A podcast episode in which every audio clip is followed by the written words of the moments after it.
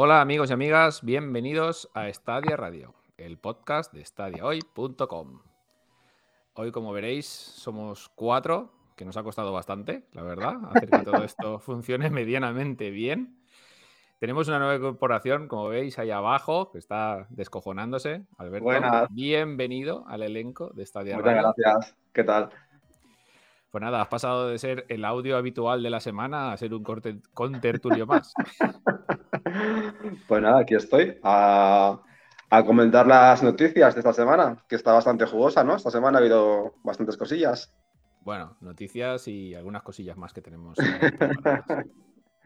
Bueno, Alberto, un saludo y eso, bienvenido. Muchas ¿Qué pasa, gracias. Felipe? ¿Qué haces por ahí con tu Batman? Pues aquí estoy, aquí estoy, que eh, nada, se me pasó mandarte el audio de Iván. Nada, pues esta semana no hay audios, ya lo adelanto. Bien, vale, pero pues no, nada. no eso. pasa nada. Lo dejamos Pues para la estoy semana. que viene. cabreado, indignado, emocionado y, y- y maravillado, todo a la vez. Entonces, Estás har- Harry Poteado. no sé por dónde empezar. Luego ya despotricaré y alabaré. Pero Bueno, mientras sí. tanto, bienvenido Alberto. Muchas gracias. Buenas, ¿qué tal? Y bueno, y eso, ese es mi estado de ánimo actual. Pues empezaremos por las noticias, como hemos empezado siempre, ¿eh? No, no voy a adelantar nada. ¡Vamos al Así que- meollo! No, Vamos. No, no, no, no vamos a meollo. Bueno, Iñaki, te saludo a ti también, que hemos tenido ciertos problemas con tu careto, que no, no sé qué, Bu- qué- qué quería hacer la imagen. no sé, el programa este nos da ciertos problemas cada vez que nos juntamos para grabar. Cuando no es que falle el sonido de uno, falla la cámara, cuando no esto, cuando no lo Pues otro. sí. Sí, sí, es muy Ay. complejo que todo esto funcione, funcione Bueno. fino. Pues está la camiseta de los Titans de Stadia. Titans. De Stadia. Una, una más. De las Ahí. 25 o 30 que tendré. Muy bien, buena colección. Pues bueno, antes de empezar con las noticias, joder, madre mía, la luz que me hace esto, esto es increíble, me pone la cara, tío, flipante de, de- de iluminación. Lo siento si me veis, si, me veis con el ray tracing. activado, pero es lo que tiene el monitor este, no lo entiendo. Ya lo Eres un solucionaré. Illuminati, Víctor, di la verdad. sí, lo solucionaré en El algún grupo momento. Bilderberg. Es del Lo que os iba a decir, sí, del grupo Bilderberg, pues lo que os iba a decir no tiene nada que ver con eso.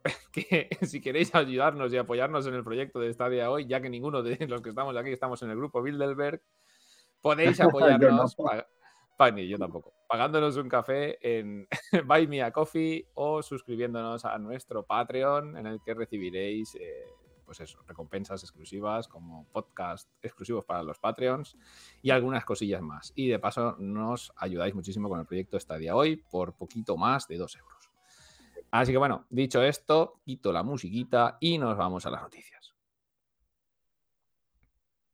Si quiere ir esto, porque como siempre...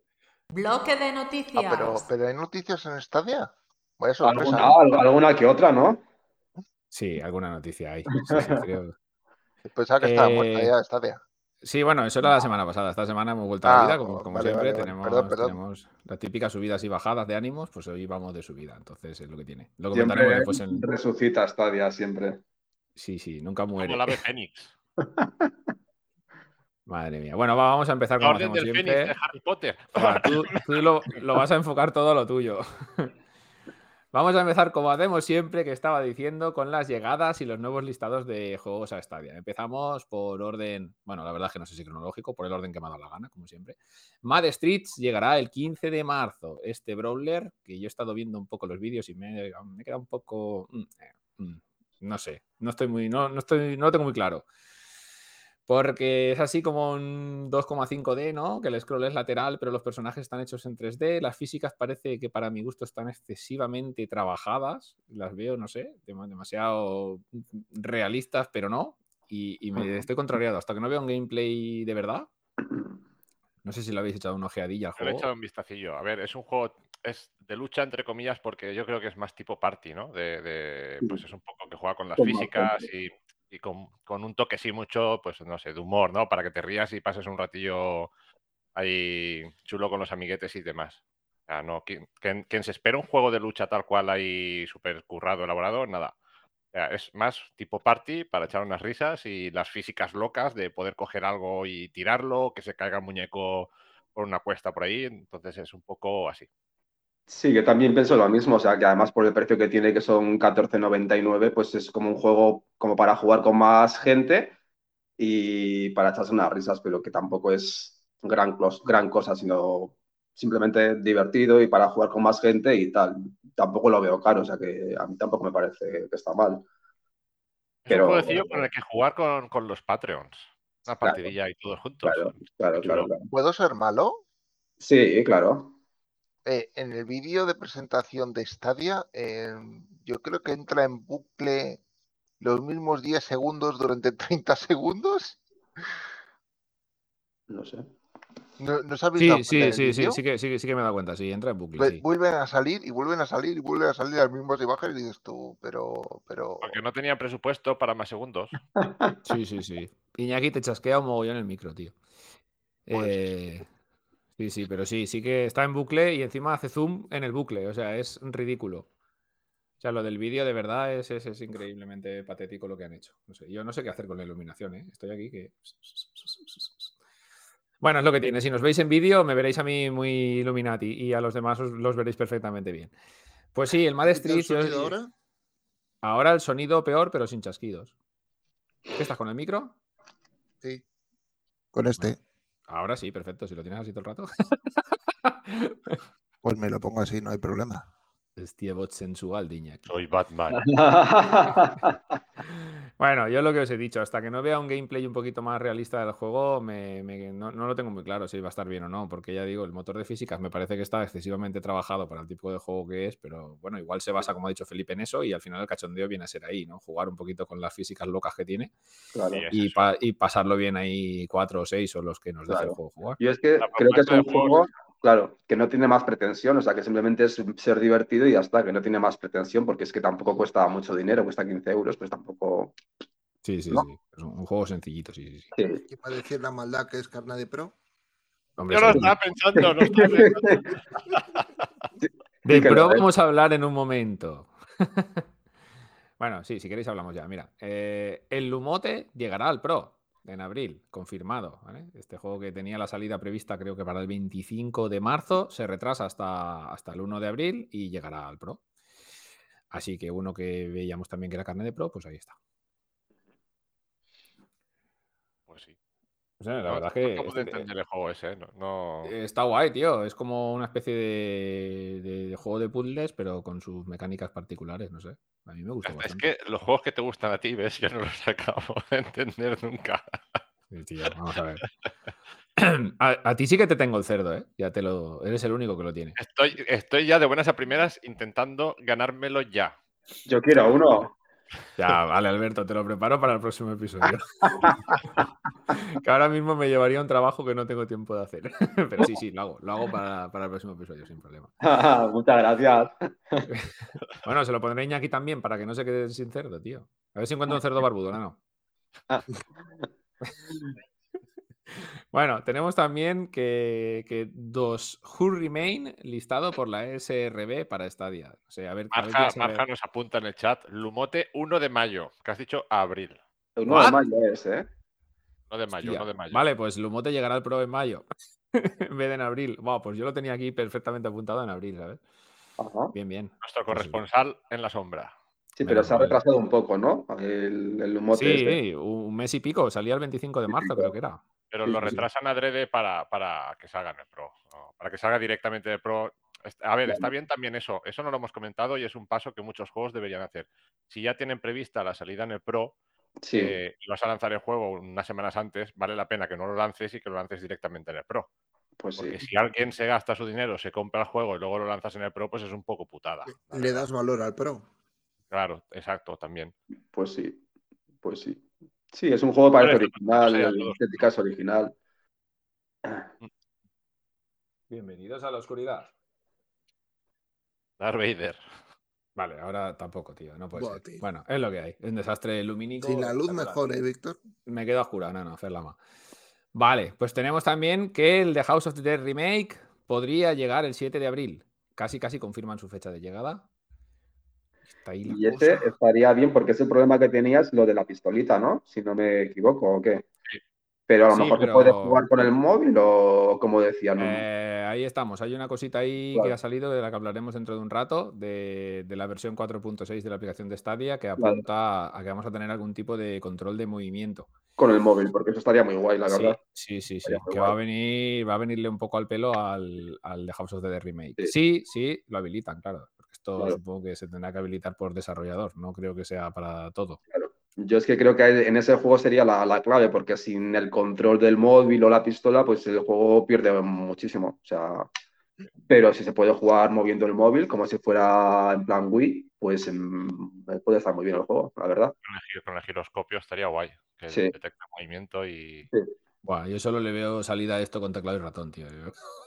Bueno, con el Direct Touch también ten- podría tener algo también. A ver. Con el DirectX y una tablet de 10 pulgadas podríamos hablar de algo así. Sí, sí. Yo lo veo muy guay eh, jugar como si fuera la Wii con el móvil, moviendo que tú mueves el móvil y apuntas, ¿sabes? Es- Yo eso lo veo muy guay. Eso sería Claro. una locura. Sí, con un, puntero, con un puntero que se mueva, sí. Estaría chulo también. Sí. Pues veremos, veremos qué pasa. Ahora en un momento hablamos de lo de la actualización esta 4.6. Bueno, tenemos también que Assassin's Creed Valhalla Dawn of Ragnarok ya está disponible para Stadia, bueno, para Stadia para todas las plataformas. Esta expansión súper tocha que nos convertía en un dios de, de- de la mitología. Del Valhalla. Pues nada, eh, tiene muy buena pinta. Yo lo que vi me gustó muchísimo. No lo probaré porque yo el juego, la verdad es que no he jugado, entonces no voy a jugar a la expansión sin haber jugado al juego. Pero yo Claro. creo que a todos los que le hayan pegado mucha caña al Valhalla, esta expansión les va a venir pues 20 o 30 horas más seguro. Pues se han quedado con ganas. Después Sí, de las mil horas de Valhalla. Correcto. Y se han quedado con ganas, pues tienen aquí una expansión bastante chula. Ujú. Eh, Suele Yo ser que cara, puede- ¿no? Estas que suelen hacer Ubisoft de, de los Assassin's Creed. De que 30 pavos lo menos. Está puesta sí, 40, ¿no? porque si son tantas horas, Estas Sí, las sí. tochas. Sí, esta es Claro. una expansión bastante grande, claro. Añade una 30 historia nueva. cuesta, Creo. Bueno, pues es, un, pre- es un precio, un precio, pues eso, para seguidores asiduos de Assassin's Creed. Claro. Eso sí, sí. o esperar que haya alguna oferta con el Pro Eso sí. que te baje en plan a 20 o 20 y pico pavos. Sí. Sí, bueno, y para la gente que no lo haya jugado y algún día pretenda hacerlo, pues esperaros a que salga una edición completa con todo, porque va a salir mucho más barato, la verdad. A ver, siendo Ubisoft, fijo que lo ponen de oferta en algún momento. Quiero decir, otra, Sí. otra empresa no, pero Ubisoft es la. Pero más, más pronto que tarde. Sí, siempre baja de precio. Ujú. Sí, sí, sí. Bueno, y si no, también está el servicio de Ubisoft Plus, que quien quiera lo puede pagar y puede jugar a todos los juegos de Ubisoft, incluido el También. of the Ragnarok. Bueno, ya lo tienes todo. Pero es, Vaya. es para darle mucha tralla, ¿eh? Porque si tiene tantísimas horas, Sí, bueno, ya lo hemos hablado muchas veces, que vale 18 pavos al mes y esto es para, bueno, para, pues para casos concretos, no para todos los usuarios, desde luego, a ese precio. Ya. Bueno, hablando de Ubisoft, tenemos también que Odd Ballers, que del que hablamos en el episodio anterior, se retrasa en todas las plataformas eh, hasta el 24 de marzo. A ver, se retrasa, no, perdón, se retrasa en todas las plataformas de forma indefinida cuando tenía una fecha de salida el 24 de marzo. Lo he explicado mal. Así que no sé, no sé si es que han tenido problemas en el desarrollo o alguna cosita en este juego multijugador que era, ¿cómo se llamaba este que tenemos en Stadia? Que es muy parecido. Outcasters. Eh, sí. Outcasters, correcto, que es este que lanzas pues pelotas o disparos y se rebotan a las paredes y tal. Sí. Es un multijugador. Sí, se parece muchísimo. Y no sé, supongo que habrán tenido algún tipo de problema, ya digo, porque si no, no me, no me explico un retraso indefinido de momento. Igual- Bueno, mejor eso a sacarlo mal y que todo el mundo empiece a echar pestes de- del juego, que si se retrasa tres semanas, que tampoco es mucho, y sale bien, pues, pues bueno, ¿no? Sí, Pues mejor- hay otro- eh, hemos visto otro- otros casos de un juego que sale a lo mejor muy pronto y sale mal y todo el mundo empieza ahí a echar pestes de, ¿sabes? No, no, De- han, han habido, han- han- han habido mil. Han habido no mil quería casos. nombrarlo, pero bueno. Han habido mil casos de juegos que han salido mal, Claro, pero bueno, claro. esto es un juego menor. real- realmente aquí lo que tiene que funcionar bien es el netcode, ¿no? Que las partidas online se jueguen bien y no le veo yo mucha más cosa. ¿no? La clave que está que sea multi. eh, el el Multiplataforma.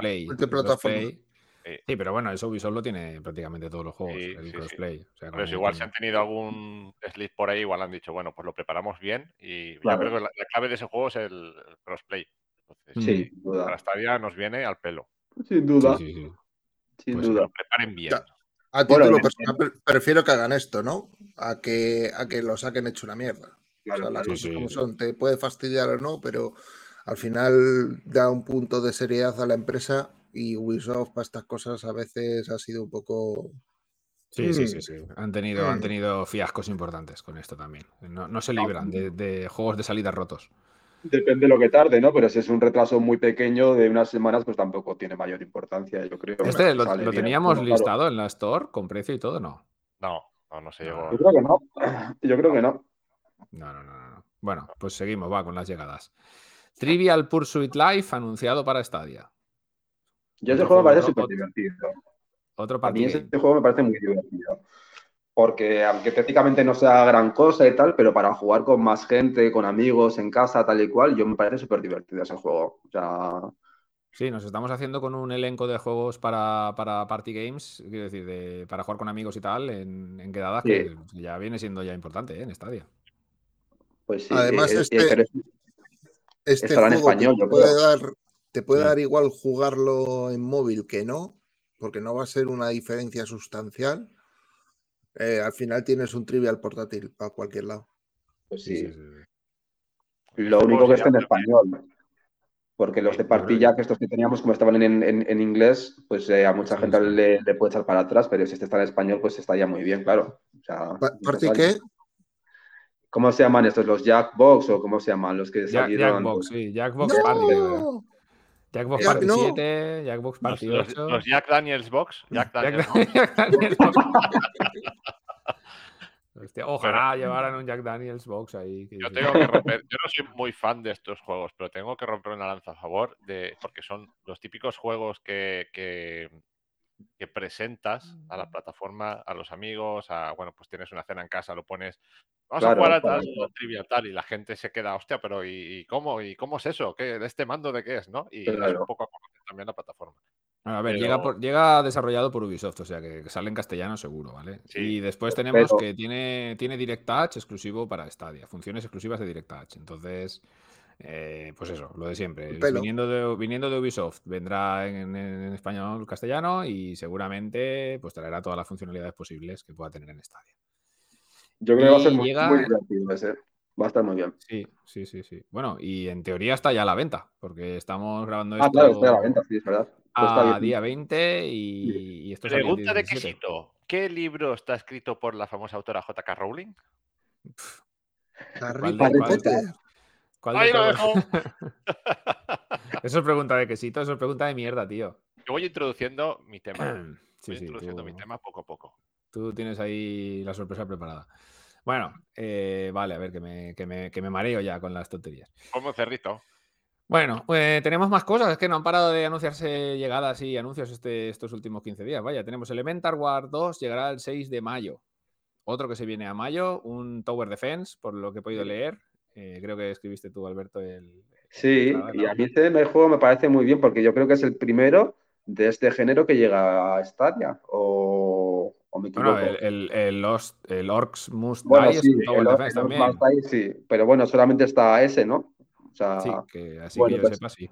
añade un título más de ese género que, que bien está, ¿no? Cuantos más juego, cuanta más variedad de géneros tengamos y más juegos, pues oye, pues mejor, porque atrae a más gente, ¿sabes? ¿Este viene de móviles o algo, Alberto? ¿Te suena?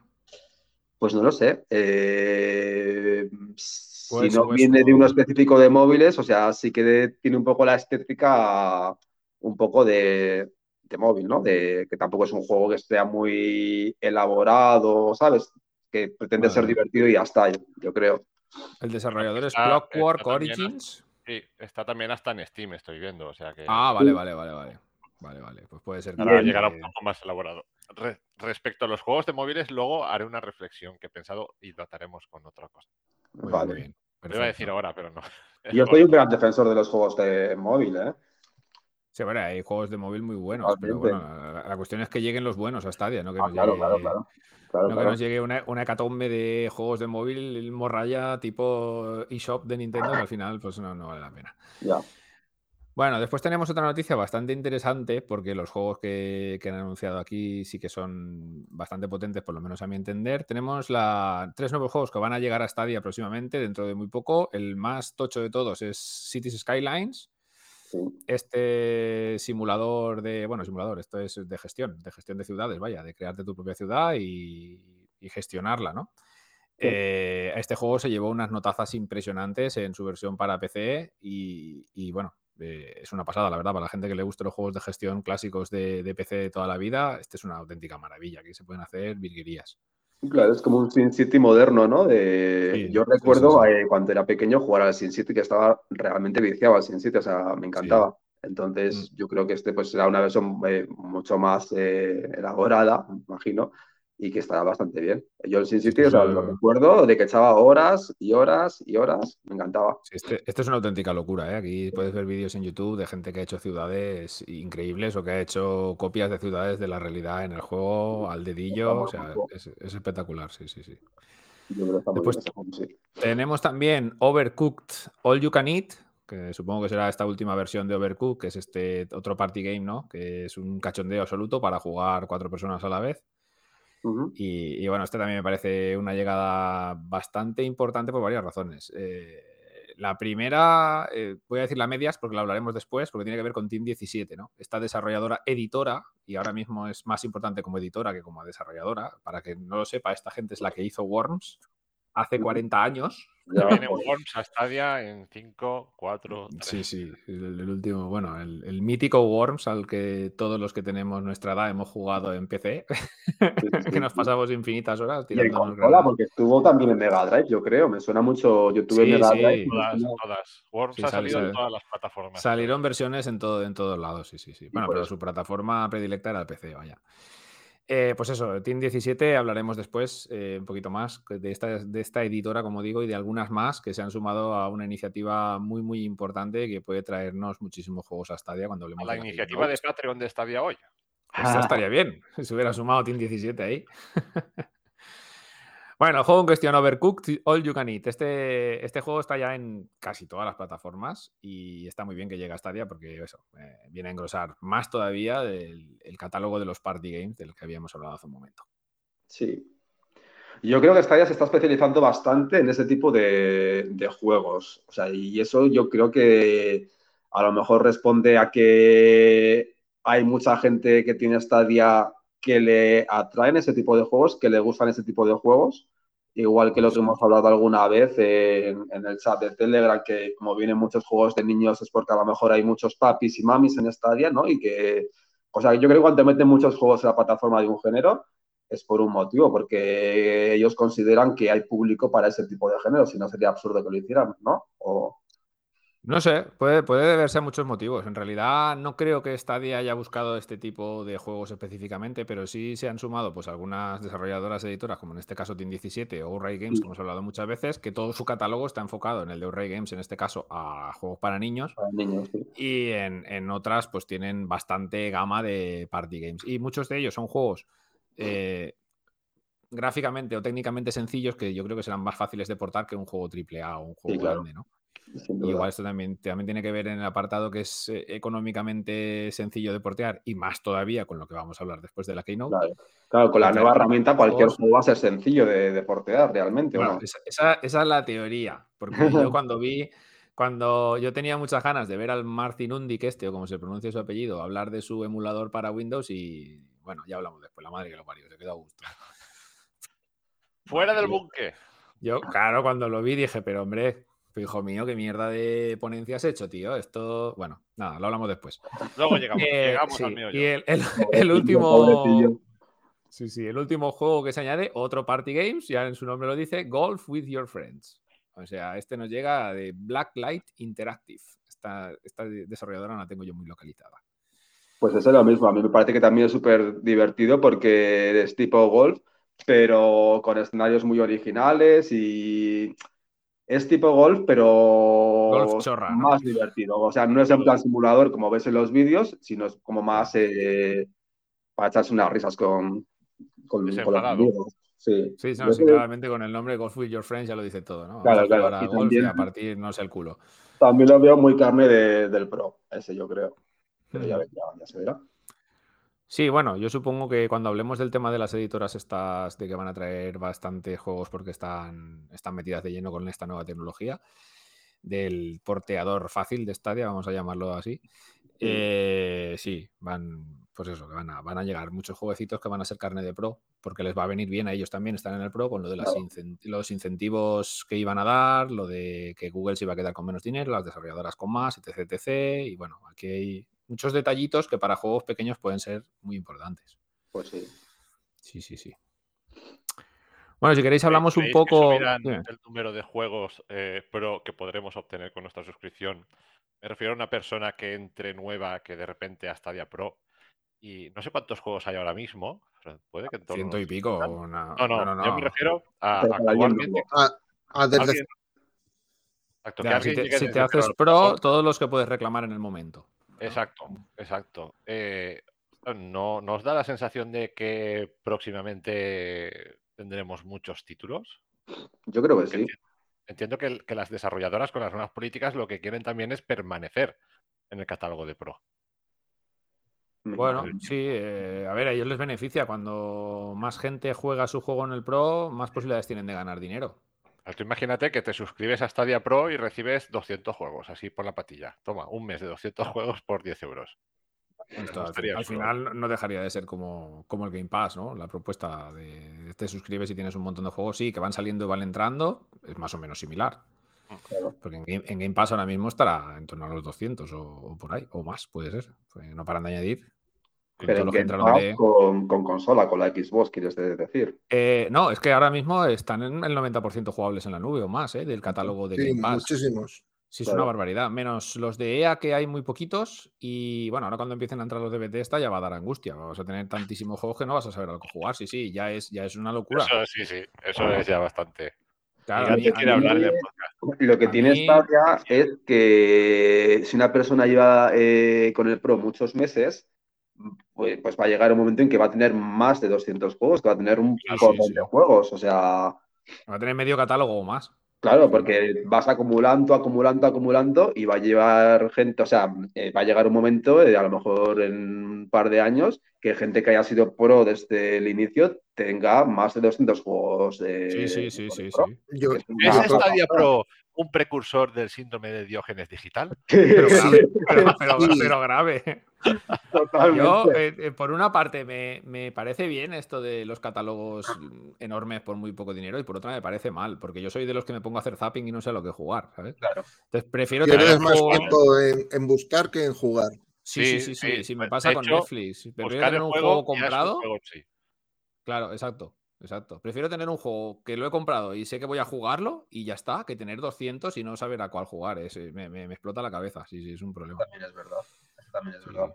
Sí. Pues ahora Claro, estoy, jugando no- al Elden Ring y ya está, no juego otra cosa. no abarcas, no abarcas, es imposible abarcarlo todo. O sea, Que va, que va, es imposible. Y más con Pero la bueno, si hubiese salido el los Ring en el Pro y lo hubieses jugado con tu suscripción que ya tienes de Stadia Pro, pues hubiese estado genial también. Sí. Pero también, también depende del tipo de usuario que seas, porque también hay gente que le gusta un poco picotear por aquí y por allá, ¿sabes? Y mm, a lo mejor hay gente que le mola tener un montón de juegos y realmente Sí, no se centra sí. mucho en ninguno y va picoteando un poquito de, de cada. Y que, no, a Stadia, ver, a ver. y que Stadia es la plataforma perfecta precisamente para eso, porque no tienes Sí. la necesidad de, uy, es que me quedo sin espacio. Claro. Claro, Ese claro, mal claro. endémico. Claro. Pues, no, pues. Eso sí, y, y es eso. O sea, cuando tienes muchos juegos, a mí me pasa en Stadia, me, me pasa mucho, y en otras plataformas, y he tenido, he llegado a tener muchos juegos, por, bueno, en, en- en Xbox, sin ir más lejos, que tengo también el Game Pass, mm, no me apetece, no tengo ese apetito de probar juegos en, en Stadia, sí, no sé si por la inmediatez, que en la Xbox también podría con el, con el, con el cloud, pero no sé. Me, Pero me no tan más- rápido. Sí, me, me resulta, claro, también el juego en la nube de Stadia, prefiero el juego en la nube la Stadia que no el de Xbox. Y, Ay, y ay. muchas veces es eso, cuando no sé a qué juego jugar o no me apetece tampoco, pues me pongo un juego, lo pruebo, estoy 10 minutillos, luego el otro. Alguno me sorprende y cuando me doy cuenta estoy tres horas ya metido en el juego. No sé, está- tiene su gracia también eso. Sí. Por cierto, también. tenemos un, un corresponsal en la sombra que nos, nos da, es el, el de Stadia estadista, Carlos Marja. vamos, a, vamos a putearle, vamos a preguntarle cosas. El estadista. Carlos Marja, quiero que me digas qué precio tiene ahora mismo el Tom Clancy Ghost Recon Breakpoint. A ver qué tal ¿Qué, va. qué precio?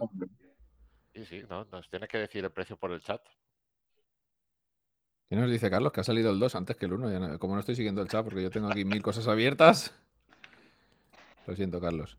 Bueno, nada, era un, Bueno, yo lo que decía, que vamos a hablar ya al final, para lo he dejado para la última noticia. Quería enlazarlo con lo del, aunque lo hemos hecho un poco, de los House of the Dead, pero bueno, vamos a, hablar un poquito de la versión 4.6 de, de la app de Stadia, que ya hacía tiempo que no teníamos una decompilación por la gente de Nine to Google y bueno, ya han hecho de esta última versión. Igual es que no había habido alguna versión importante que decompilar y por eso no habían hecho ninguna, ninguna noticia sobre el tema. Bueno, dos cositas y- importantes. La primera es lo que hemos dicho, el control por movimiento para móviles. Que Eso esto, está muy pues, bien. sí, esto puede estar muy chulo para muchos juegos. Veremos cómo lo implementan. Y después un restyling del, del Touch Gamepad, o sea, del- del- de los gráficos que vemos en pantalla, de los botones virtuales que vemos en pantalla cuando jugamos con el touchpad virtual, pues van a hacer un restyling. A ver, a ver cómo queda. Yo quiero un restyling para los Xiaomi, que yo tengo el Xiaomi 11, y hago un llamamiento a Stadia desde aquí para que me pongan eh, los controles en el móvil, que yo no los veo, yo no, no me, no me aparece, es como si mi móvil no fuera compatible, y es el Xiaomi 11, y yo creo que debería estar. Pues es probable que no sea Claro. compatible, a, sa- a saber. No sé. Desde la aplicación eh, de Stadia en el móvil no lo veo, pero con el móvil, si accede a Stadia por el navegador, sí. Entonces, yo creo que eso lo tendrían que implementar.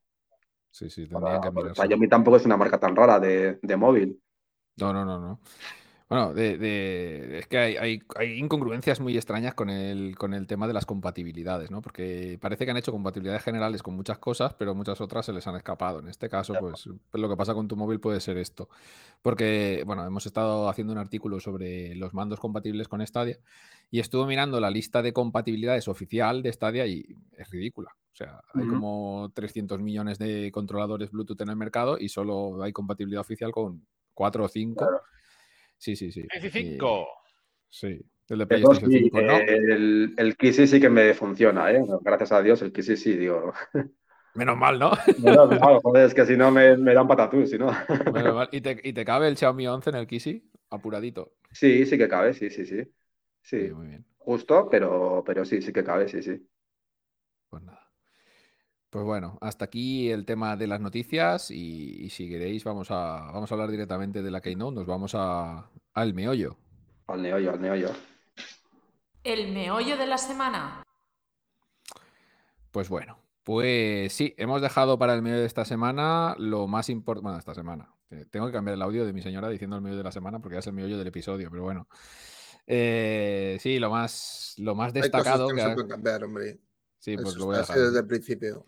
Ya está, es lo que hay para siempre. Eh, lo más importante que ha pasado estos últimos 15 días y podríamos decir que en bastante más tiempo ha sido. Keynote, sí, prácticamente.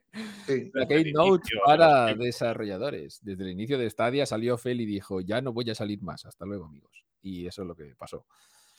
Bueno, la esperábamos con bastante ansia, incluso demasiada. Ya lo dije por el Telegram que había que bajar un poquito los ánimos porque si no nos íbamos a llevar una hostia y alguno seguro que se la llevó. Eh, Bueno, tampoco estuvo tan mal. yo personalmente no. Con el Martin Nundik este, como he dicho antes, sí, pero con el resto de la Keynote no. Estuvo bastante bien porque yo creo que ya, ya, ya no tenemos grises aquí. Yo creo que ya está clara la estrategia de Stadia. Ya se ve, yo pienso que perfectamente lo que, lo que quieren hacer. Ya se acabó lo de pagar juegos AAA a, a, a tocateja, digamos, con la billetera abierta. Alguno Y- caerá, yo creo, ¿eh? Sí, Mm, yo creo que caerá. Alguno, ca- alguno al final tienes que hacer un esfuerzo. Sí. En el momento que salga Bueno. GTA 6 tendrás que hacer así, porque eso es eh, abrirte al mercado 100%. Yo, lo mi creo. opinión es la misma que tuya, que yo pienso que deberían hacerlo. Y Elden Ring ha sido una, una oportunidad desperdiciada enorme. Total. Pero, pero, ah, no a la altura de GTA 6, pero casi, ¿vale? Porque el, el- el- el ruido que ha hecho Elden Ring, yo hacía mucho tiempo que no, que no veía tanto ruido. Sí, bueno, desde Cyberpunk, pero por mal, ¿sabes? En este caso ha sido por bien. Pero bueno, eh, el caso. El caso es que han dejado varias perlas importantes para, para lo que viene a ser lo que iba a decir, ¿no? El futuro de Stadia. de- lo de dejar de pagar juegos ya lo teníamos más o menos claro. Que alguno puede ser que lo paguen, por supuesto, porque van a haber eh, juegos muy tochos que tienen que estar. En este caso, yo digo, han dejado escapar el Den Ring, entonces a mí ya mm, se me queda como un poco la cosa, como que puede pasar cualquier cosa que no compre ninguno más. Ya. Ese lo van a dejar pasar, Felipe, tú tranquilo. Sí, No ese no va a caer. Eh, Harry Potter está muy complicado que llegue. Pero bueno, también vamos a hablar de él en nuestro apartado de juego en la nube. Así que bueno, vamos a empezar a desglosar un poquito la Keynote. Tenemos eh, tres, bueno, cuatro noticias muy importantes. Vamos a ir de menos a más, a ver si me aclaro con el orden que he hecho yo aquí. Eh, lo primero que tenemos es el Click to Play Trial. Estos juegos que puedes jugar sin siquiera registrarte. Todavía no está implementado del todo, porque ya nos ha dicho alguien que ha intentado hacerlo sin registrarse y le pedía registro, ¿vale? Pero dentro de unos días. Eh, Pide sí, la sí, cuenta no, de Gmail. sí, pero bueno, dentro de unos días de- de- dejará de pedirla, ¿vale? Me he estado informando y es que no está implementado del todo. Pero una cosa, si no tienes que poner nada, nada, nada, ni cuenta de Stadia ni Gmail, ¿cómo Nada, saben abres, el abres el navegador y juegas, como si Pero, jugaras. ¿Y cómo miden ellos el tiempo que ha jugado? Eh, No lo sé. Tendrán que controlarlo de, de- de alguna O por manera. ¿no? IP o por algo lo harán, no, no sé cómo Y lo habrá, a a hacer. ver, habrá una, exacto, habrá por las cookies y tal, habrá una sesión de invitado que tú cuando llegues a X tiempo te cortará y, Ah, y vale, podrás vale, volver vale. a jugar otras dos horas, pero tendrás que volver a empezar el juego. No Claro, podrás jugar sí. por donde te quedaste. Entonces, Claro, no guardará progreso ni nada. Bueno, la lista completa de juegos a los que podemos acceder a esta Click to Play Trial son demos de dos horas de, pues, demos, ¿no? Como su nombre Bueno, indica. cada, son- son- cada, cada desarrolladora, cada editora elige el tiempo de juego. De- en este caso había un juego, no, recuerdo el, el Risk of Rain 2, ¿puede ser? ¿Me suena? Sí, Ah, Sí, digo sí. la lista completa. Tenemos Risk of Rain 2, The Jackbox Party, The Jackbox Party Pack 8, eh, Grime, MotoGP 21, Steam World Dig 2, Is eh, 9 Monstrum Nox y Paw Patrol The Movie Adventure City Calls. Que yo sepa seguro, el Grime tiene una demo de dos horas de duración. El, el Risk of Rain creo que también. Los demás no lo sé, la duración exacta. Como tú has dicho, si el desarrollador elige, pues habría que probarlo. El desarrollador incluso puede elegir decir, no, de- solo puedes, eso lo, en, la, en la Keynote salió. Puede elegir incluso decir, bueno, pues yo quiero que la demo dure una hora, dos horas, tres horas, o quiero que dure el primer episodio de, de mi juego. Una mejor zona diez. concreta, ¿no? Exacto. Entonces, un poco cada uno será libre de, de programar esas demos. Bueno, yo espero que esta lista se amplíe a muchos más, porque esto sí que es un reclamo. Eso sí que es un bombazo. Y eso Claro, sí es son listos y lo meten Sí. en, en los vídeos de YouTube, un botoncito, por favor, que estés viendo el tráiler de un juego y que puedas pinchar y jugar, jugar, y instantáneamente. Ya está. Acabó. Es- eso, de hecho, es una, es una de las cosas que, que en, en aquella famosa primera presentación de Stadia era, es una de las cosas que enseñaban. Pero que que lo hagan ya, que pongan un botón gigante que ponga jugar. Claro, por lo visto, no debe de ser tan fácil implementar todo esto si llevamos dos años y pico y Claro, todavía claro. no lo han hecho, cuando es uno de los reclamos más tochos para cualquier persona que vea YouTube, que somos todos, porque ¿quién coño no Claro. ve YouTube hoy en día? implementarlo y que funcione bien, claro. O sea, Sí, sí, sí, es complejo. Yo todo esto, o sea, lo que estoy viendo de lo de que traigan más juegos, con lo de el emulador este, que pongan las demos gratis en muchos juegos de- del catálogo, al final lo uno a lo que hablábamos antes de que vengan más AAA, porque, o sea, todas estas medidas del emulador, las demos, al final lo que va a hacer es que venga más gente y más gente, lo que va a implicar es que van a venir más AAA. Si hay mucha gente en Stadia, pues va a ser mucho más atractivo. Sí, Y cuando, poner- cuando claro, la- poner, la- poner demos y poner muchos juegos con lo del em- emulando desde Windows, pues va a traer más juegos. Se, se supone que con eso vendrá más gente y al haber No más te gente, adelantes, no te adelantes. Como no tienes el, como no tienes el trelo, que hemos hecho ahí una movida y. El ansia, el Alberto- ansia. Sí, no, pero bueno, es, es lo que ha dicho Alberto es lo que hemos hablado muchas veces, que es la Sí. rueda, ¿no? La rueda que se. El pez que se muerde la cola. Si vienen jugadores, vienen juegos. Si vienen juegos, vienen jugadores. Al final una cosa empuja a la otra. Si poquito a poco van viniendo jugadores. Exacto. debería funcionar así. Pues sí, bueno, eh, esta, esta, esta primera de las tres o cuatro partes en las que hemos dividido esto de la Keynote, pues es muy importante para esto, para que empiece a llegar gente y gente conozca Stadia, que antes igual decía, hostia, pues esto, paso de registrarme, de probarlo, de tal, ahora directamente apretas un botón, como dice Felipe, cuando lo implementen bien, estarás viendo un vídeo y pondrá clic aquí para jugar y jugarás.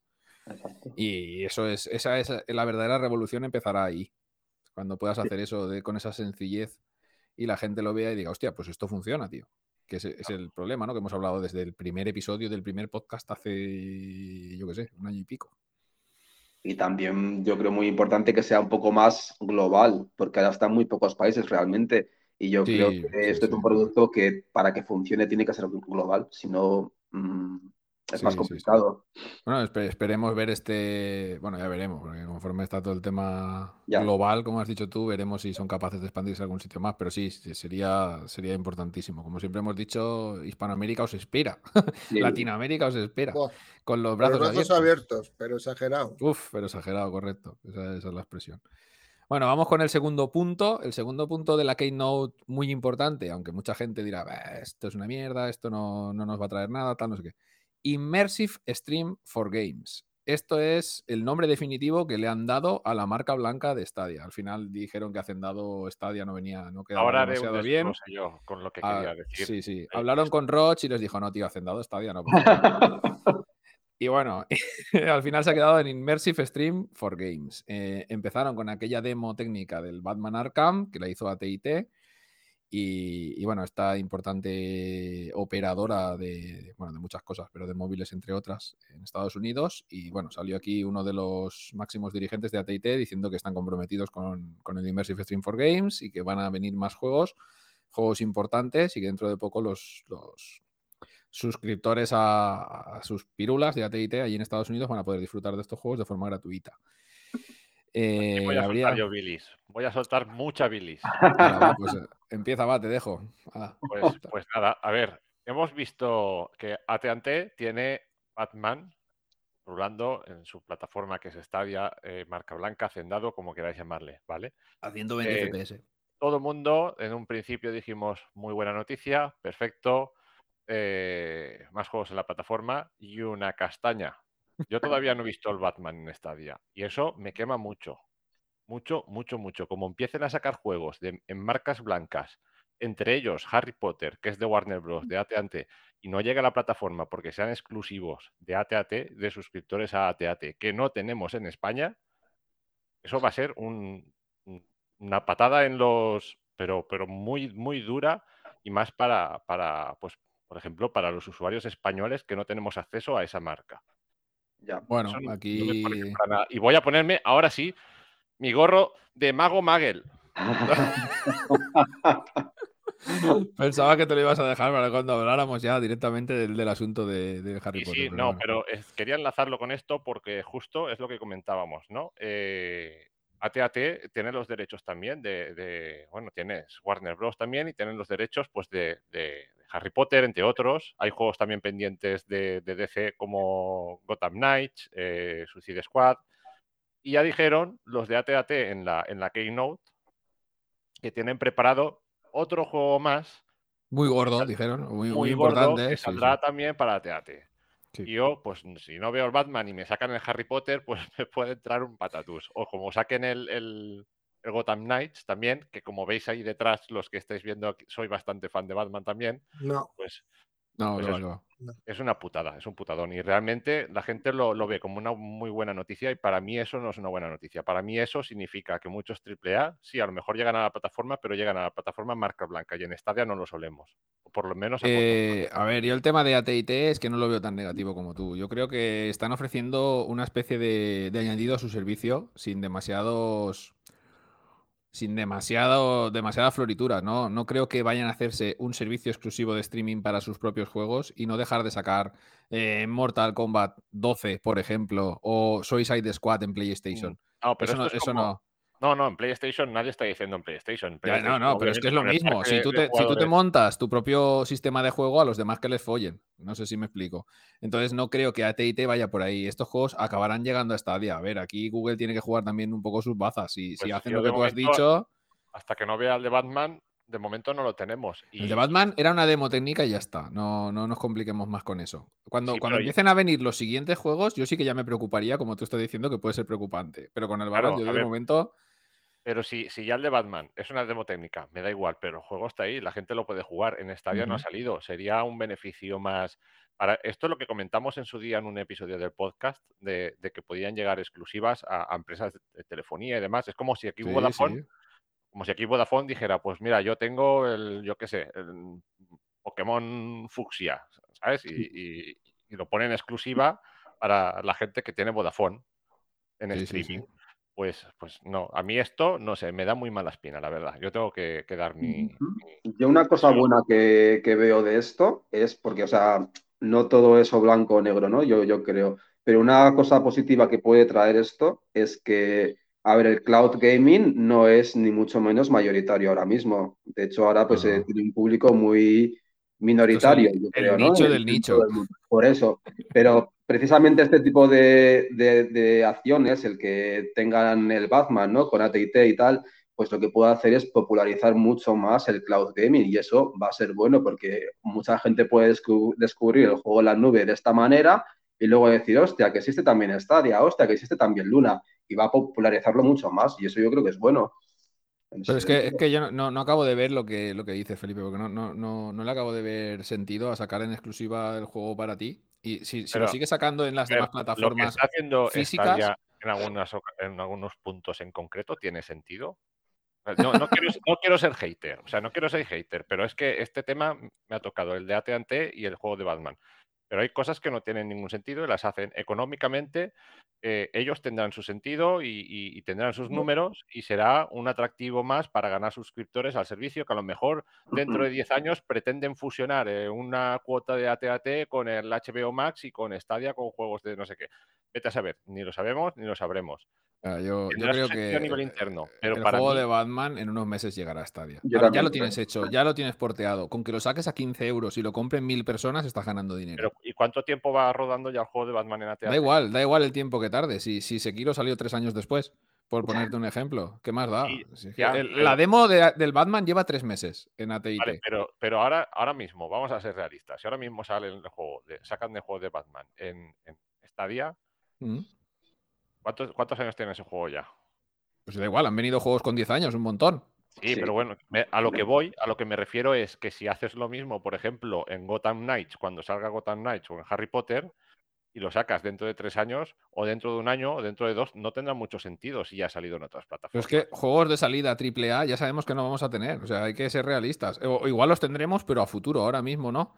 Claro, pero si te dicen ya, si te está diciendo el de AT&T que tiene preparado un juegazo no sé qué de primer Bueno, nivel, no o sabemos sea, cuál es. Igual es, igual es Mortal Kombat. Es que a saber. O el Ryan, a lo mejor el Ryan. Ryan Combat 11. The New Adventures eh, Ryan on Hogwarts. No lo sé, no lo sé. Cuando Pues- salga ya nos tiraremos las manos a la cabeza. Claro, no, pero me, me refiero a que, a que si, si tú un juego así lo, lo sacas primero en AT&T al, mi- al mismo tiempo que en otras plataformas y luego posteriormente ya lo sacas en Stadia cuando ha pasado X tiempo, Claro, eso, eso sería un, flaco favor. Sí. claro, esos juegos dejan de tener ese valor añadido de un lanzamiento en, en- en la fecha No, no, del tú- día de tú- su lanzamiento. exacto. Tú lo que tienes que hacer es sacar esos juegos cuando toca en Stadia y tú se los das gratis a tus suscriptores de AT&T o haces con ellos lo que te dé la gana en tu plataforma, Claro. en tu servicio exclusivo, digamos. Pero el juego debería de salir si realmente ya está hecho para la plataforma. Es que esto... Claro, al, bueno, es al final, tú, si, tú, si tú lo piensas bien, Stadia eh, lo que quiere, o sea, Stadia es de Google y Google es una multinacional de las más grandes y más Lo que poderosas. quieres pasta, como todos. Exacto. Y lo que quiere es dinero y no quiere el... Y ahora mismo, si AT&T le dice, yo por tu servicio para tener mis juegos, te pago X dinero. Y por ahí puede sacar, que luego a lo mejor ese dinero se invierte en traer triples As de otros juegos o lo que sea. que Eso es- al final es así, es un- se retroalimenta todo. Pero al final lo que quieren es dinero. Si consiguen dinero por ahí, pues seguirán por ahí. Lo, a mí lo que me preocupa es que esto que está pasando en AT&T no llegue a buen puerto de cara a los usuarios, que pase lo que estoy comentando, ¿no? Que los juegos no lleguen y se queden exclusivamente en AT&T. Y esto se replique en otras compañías que puedan coger más juegos o, que puedan presentar, eh, pues imagínate Capcom, el, que coja ahora y ponga una pequeña demo de su Resident Evil en, en su página web que juegas a través de Stadia, pero que en Stadia luego no lo veamos, ¿no? Sería- Podría sería- llegarse a dar el caso. Y así Sí, se, se dará, se dará, seguramente se dará. Y eso será una putada, porque tendremos un catálogo lleno de juegos de, de, bueno, de bajo perfil o perfil medio y, y nos quedaremos sin AAA y los AAA estarán hechos y esparcidos por ahí, por distintas Bueno, esto, Felipe, si al final la rueda se mueve y acaba viniendo Claro. gente a Stadia y tenemos una, un una cartera de, de gente jugando grande, las desarrolladoras mismo traerán los juegos porque les interesará traerlos. Pero es que no tendrás gente si no tienes juegos AAA. Bueno, Ya- no tendrás gente, estamos. no tendrás... Bueno, es que hoy estoy en hater, modo hater. Sí, ya, te veo, ya. Me ya quito el sombrero de... de- me- vuelvo a ser un Magel y ya está. Ahí está. Yo quiero hacer, un, quiero hacer un poco de memoria, porque si no recuerdo mal, en el capítulo 2 o 3 de la primera temporada, Madre mía, eso es un poco de memoria. Potter. Eso es un memorión, cabrón. eh, en su momento con Berchi estuvimos hablando de que esto no dejaba de ser una beta.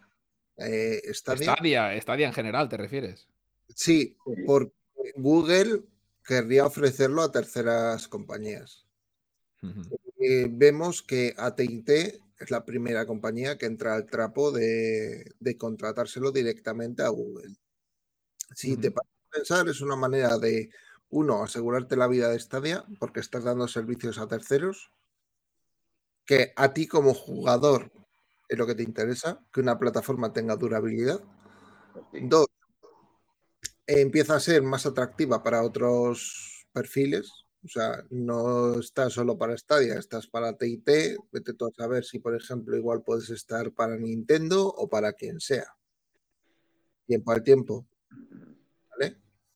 Entonces, eh, Pero para Nintendo, te, te corto ahí brevemente. es un decir, es un decir, Nintendo. No, no tiene por qué ser Nintendo.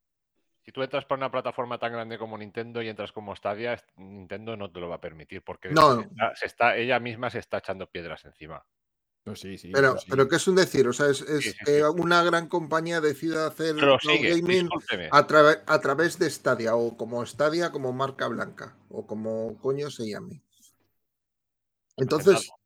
sí, hacendado, gracias. Sí, pero tú puedes poner, es que esto es muy sencillo, tú puedes poner tu nombre y de poner en pequeñito debajo Powered by Stadia o Powered by Google. Ya está, es que no hay que com- comerse más la cabeza con esto. Sí, pero que a lo que te voy es que si tú esto realmente lo estás ofreciendo, eh, de una forma indirecta te estás retroalimentando de forma económica y de forma popular, porque aunque a tu, a tu popular plataforma no. no esté el juego, ¿cuánta gente ha probado el Batman con AT&T que no tendría ni puta idea del cloud gaming? Claro. A ver, a ver, sí, sí. Porque estamos hablando aquí la gente friki, la gente medianamente especializada y con conocimiento del sector. Pero el 90% del sector del videojuego no tiene ni puta idea de Stadia, no tiene ni puta idea del cloud gaming y le importa tres cojones el cloud gaming. Entonces, si tú te interesa crecer, tienes que hacerte conocer por el resto de la gente. Y eh, Stadia ha hecho una puta mierda en promoción, porque me dirás tú que en YouTube podía poner de vez en cuando un anuncio, ya ves tú. eh, es, que, le- es promoción, que le cuesta claro. dinero. Pero yo te vuelvo a cortar. La, la gente, la gente que de AT&T que está jugando a, a- a Batman, eh, la- la gente que conoce que Batman está moviéndose con Stadia es porque conoce Stadia. Una persona que no conozca Stadia y que juega al AT&T de, de- a Batman de AT&T, O seguramente sea, no, se ve que- nada, no se ve la palabra Stadia. No sabrá que nada. está jugando a Stadia. Y de Sí, hecho, pero en- Felipe, en la, la cuestión es que AT&T, por ejemplo, lo ha anunciado en Estados Unidos en la tele. Sí, sí. Bueno, en realidad es que no está jugando a Stadia, está jugando a Immersive Stream for Games. ¿Vale? Claro, Entonces, es que, es que Google es la, la primera que está desvinculando el nombre de Stadia a su plataforma para terceras empresas. Ya te lo Eh, está desvinculando. Que sí, pero a lo que te voy es que el. A ver, yo, yo lo veis, veo fútbol americano y, y me como los anuncios de allí. AT&T anunciaba que se podía jugar a videojuegos online sin necesidad de consola. Pero ponía Stadia. No. eh, Ahí es a donde voy. Tú podrás estar jugando Batman, pero si tú no conoces el mundo de Stadia del streaming, no sabrás que estás jugando Stadia. Pero ya es No, una forma de hacer el Pero, cloud pero es una manera de entrar al público. Claro, Bueno, sí, ¿Por pero el público ese igual luego se te va al Game Pass. bueno. Pero, pero a ti eso te da igual. Al final, de forma directa o de forma indirecta, te puede terminar cayendo en tu plataforma. Sí. Pero- Claro, yo creo que esto, esto de AT&T yo creo que al final se tiene que acabar retroalimentando. No creo que se quede solo en, en que AT&T utilice la tecnología para darle cuatro juegos gratis a sus, a sus Claro, pero. Stadia no, no, no tiene aquí un beneficio claro, un beneficio, un reporte de, de decir, yo voy a coger. Sí, de- tie- tiene de pasta primeras- por, una- por una puerta de- de- trasera, tiene pasta. De primeras, evitar que se cierre el servicio. Que yo lo Que considero no bastante poco, importante. que no es poco. Eso, eso es imposible, pero bueno, No, sí. a ver, el servicio yo no, yo no Bueno. lo veo tan. La gente que dice, no, Stadia va a hacer. Que, a ver, cuando te metes en un servicio así, metes muchos millones y no es una cosa que se vaya a cerrar de hoy para mañana. Aunque, aunque el número de usuarios no aumentara, eh, esto está planificado a, la- a largo plazo. A, a muchos No. años. Claro, No, claro. no es ni a un y- año ni a dos. Claro, a ver, y en el cambio de claro. estrategia que- que ya tenemos clarísimo, este de no pagar dinero por los exclusivos y dejar que poco a poco los desarrolladores se vayan interesando por la plataforma, yo lo veo más todavía a largo plazo. Porque es, vamos a ir tranquilos, sin prisa, que poco a poco vayan viniendo, dándoles herramientas y facilidades potentes para que sus juegos cada vez sean más sencillos de portear y poco a poco irán viniendo. Yo veo aquí que Google ha dejado de, de- de invertir dinero en, en intentar traer a los jugadores con juegos AAA. Que sí, que para la mayoría de nosotros es la estrategia más clara y la más potente para traer a todos los frikis como nosotros a la plataforma. Pero yo creo que a la, llamado a la- friki, me voy. sí, a la larga, yo creo que su estrategia puede tener una base, una base importante y un fundamento importante. Pero bueno, esto el tiempo nos lo dirá. Como Ahí yo ahí sí que coincido contigo, que, que la estrategia no va, no va tanto de cara, de cara al jugador actual de Stadia, sino de, de cara a una carrera de fondo donde ellos saben que ahora tienen que obtener unos beneficios eh, para asumir costes.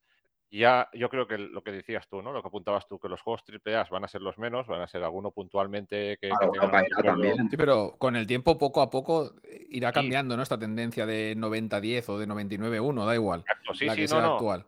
Eso yo coincido, ahí coincido contigo y, y creo que, el- que la planificación que tienen es esa, gradualmente eh, ir haciendo que la plataforma vaya creciendo, pero se han dado cuenta, han empezado, quizás han empezado al revés de lo que están haciendo ahora, han querido meter triples As de buenas a primeras y, y no pensar tanto en otro, en otro tipo de juegos y a lo mejor se han, dado, se han dado cuenta que hay juegos de perfil más bajo que atraen a cierto tipo de público que está dispuesto también a pagar los 9.99 del Stadia Pro. Y pues bueno, vamos a, a meter más juegos de este tipo y en lugar de, de poner eh, dos juegos AAA y, y tres de estos, vamos a poner 10 de estos y un AAA cada X tiempo.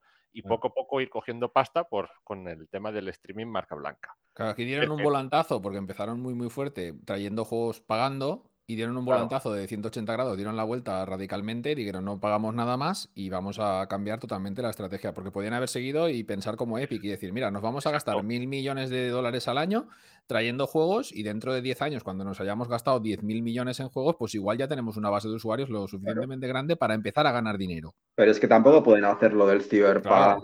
o lo del Resident Evil que hicieron el año pasado con todos los AAA, porque es que eso es una. No, Con una- todos no, con todos no. Vamos a ver, ese tipo de promociones, eh, ah, la más violenta fue la de 60 euros si te llevas una Premier, ¿no? También, Ya por, de- también. por decirlo de alguna forma. Lo otro al Bueno, final serían, serían Más, acuerdos. más violenta fue la de 22 euros La de- Premier. sí. Ya, pero ahí iba eh, Premier sin juego.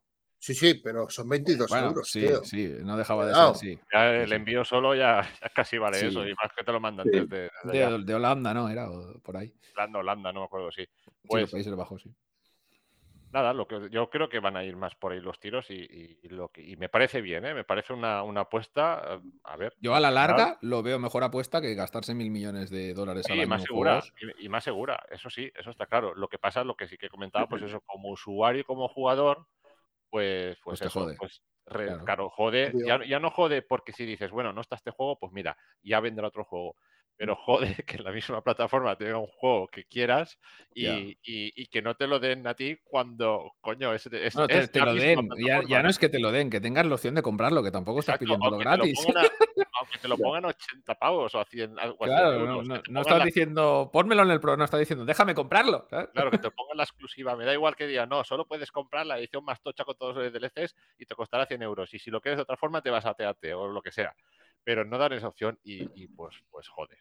Y Sí, es sí, eso. sí, sí. que Claro, yo también diría que, que la velocidad que está teniendo Stadia, o sea, que mucha gente pues nos quejamos, y pues yo también reconozco que, que- que van, van lentos, ¿no? Haciendo las cosas y tal, pero Esto es el súper producto, relativo, ¿eh? claro, el producto más parecido que hay a Stadia sería Luna, yo creo, ¿no? Eh, y Luna está, yo creo que mucho más atrás de Stadia, o sea, que Luna va sí. realmente bastante más Bueno, lento que Stadia. Entonces Google Realmente no también mira sabemos porque está solo en Estados Unidos. por eso, pero Entonces, Cuando Pero- llegue los, los pondremos cara a cara. pero a, lo- a lo que te voy es que no sabes realmente cómo funciona, no sabes qué capacidad de servidores tienen claro. qué capacidad de servidores van a tener a futuro. A ver, Claro. ojo, Tú imagínate ojo que cuando Luna, llegue funciona ojo como el Game Pass, con claro. los barridos estos horizontales, con la calidad gráfica que tiene, pues que es la que es, pues no está a la altura de Stadia, o sea, está A ver, si, si hay un muy lejos. servicio, si hay un, un servicio que a nivel de servidores y de hardware puede plantar cara a Google, es sin duda. Amazon. Amazon tiene Sí. servidores muy potentes repartidos por todo el mundo para cualquier tipo de, de funcionalidad y de alto rendimiento. Y, aparte de eso, estamos hablando que es un servicio en el que, al igual que Google, la mayoría de, de gente tiene ya cuentas vigentes de, de Amazon Prime, que de Gmail. Entonces, el acceso también va a ser muy rápido, como, como ha pretendido Google, aunque no, en realidad no haya sido así. Y, y Amazon, en ese sentido, faltará ver también cómo lo publicita, pero no hace falta, muerte. Claro, Bueno, no hace el- falta tener mucha inversión de publicidad para superar a la publicidad de Ya. Google. Y, El- y tú date el- cuenta que Amazon pertenece, tiene Twitch. Claro, sí. estamos, Usa Bueno, hablando- cuatro cinco de Twitch y tú, tú, tú, tú. En Estamos hablando de que Luna, lo- tanto dinero, tas.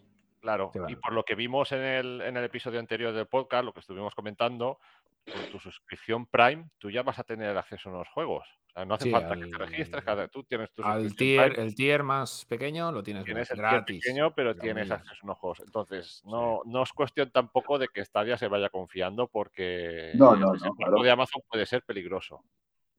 Bueno, ya veremos. Esta batalla ya la hemos hablado muchas veces, es a muy largo plazo. Ah, También De puede meter Stadia en el pack de YouTube, por ejemplo. Mm, Sí. Te quiere decir que también tiene esa opción, ¿no? Porque Bueno, a, mucha, a muchos suscriptores de YouTube Premium les estaban dando 3, 6 meses de. Por eso, por eso. Pro. O sea, al final Y yo no lo que veo, por ejemplo, en Luna es que tiene muchos packs pequeños, pero que si quieres tener una colección de juegos decente, entre comillas, te tendrías que 20 suscribir a, al mes. a varios packs. Tendrías que, no te vale con un pack solamente, entonces tendrías que tener varios Yo te packs. digo una cosa, Amazon otra cosa no, pero eh, ser agresiva en publicidad y en ofertas iniciales suele ser súper agresiva. O sea, que te cogería y dirá, venga, el primer año para los que son Prime, doy seis meses de todos los de todos los juegos completos. No sé. bueno, en cualquier Bueno, caso, de, de- momento, lo único que veo yo que es que Amazon no ha hecho ningún, ninguna intención de vender su tecnología a nadie. Porque tampoco lo veo una tecnología que esté ni, ni despuntando como si es Stadia, ¿vale? Que la tecnología cuando la pruebas alucinas. Eh, porque, porque es lo que hay, es lo que es. lo hemos dicho Stadia es el mejor servicio de, Sí, de calle. es indudable. Entonces, el tema aquí es que, que Google sí que se lo ha planteado, ya se lo planteó desde un principio, aun- aunque no lo viéramos o no lo dijera claro, lo de vender su tecnología a terceros. Ya ahora está totalmente clarísimo, ya tiene un nombre, ya tiene una entidad y van a empezar a hacerlo. Veremos, como dice Felipe, si va por el mal camino para Stadia en sí o no. Yo creo que hay, aquí hay muchos factores, como has dicho tú, Iñaki, que venga dinero por la puerta trasera es importante porque ese dinero puede retroalimentar después la plataforma por dentro para otras cosas, ya veremos para cuáles, o simplemente se lo mete dinero- Google en su saca y a tomar por saco. Esto habrá que verlo. Y, y no sé, esto es que hay que darle tiempo, hay que darle tiempo porque de momento solo hemos tenido la demo del Batman, veremos si este Claro. segundo juego que, que el hombre este de AT&T se le hacía, pues eso, la, alucinaba diciendo que iba a ser un juegazo, ya veremos qué es, porque muchas veces dicen juegazo y es cualquier cosa. Y, ¿Es esto? claro, ¿Es Y esto? que, y que Nada, ¡No! ¡No! no que sabía yo que eras tú tan fanático de Harry Potter, macho. también, Ah, Víctor, tienes que darte cuenta que todo esto está empezando a andar. Sí, sí, O sea, sí. es está empezando a andar decía- Stadia, que es el que va primero, Claro. todos los que van detrás también están empezando a andar. esto va a Hay ser a que ver- largo plazo. Malo todo lo que no puede ser porque es lo que está salvando No. Stadia. En este momento está salvando Stadia. si Claro, no fuera claro, porque lo venden a terceros, eh, a lo mejor a ver cómo estaríamos. Pero yo también creo que el planteamiento este de vender a terceros también es a la larga. De momento ha sido Ojo, simplemente eso. ojo el chiste que ha pasado así bajo radar, ¿eh? ¿Cómo estaríamos, eh? Ojo, ¿eh? Estaríamos muy mal. No, yo lo que iba a decir de lo que ha dicho Alberto hace un rato, de que bueno, que la plataforma va muy lenta y que tal, que yo creo que en ninguna, en ningún momento de la historia, ninguna plataforma de videojuegos salida desde cero ha tenido tantos juegos y tanto revuelo en dos años. Eso Claro, o sea, yo, yo no he dicho, yo, no, yo no he dicho que vaya lenta Stadia, que en algunos momentos puede parecer, pero eso, eso es muy subjetivo. Yo la, la idea que Claro. estaba diciendo es que su competencia todavía va mucho más lenta y está mucho más atrasada, que es Luna, Claro, que ha salido sí, desde sí. Estados Unidos. Sí. Stadia Si va estamos velocidad- a años luz de las plataformas tradicionales, pues los demás están a más años luz todavía, vaya. Claro. Sí, sí.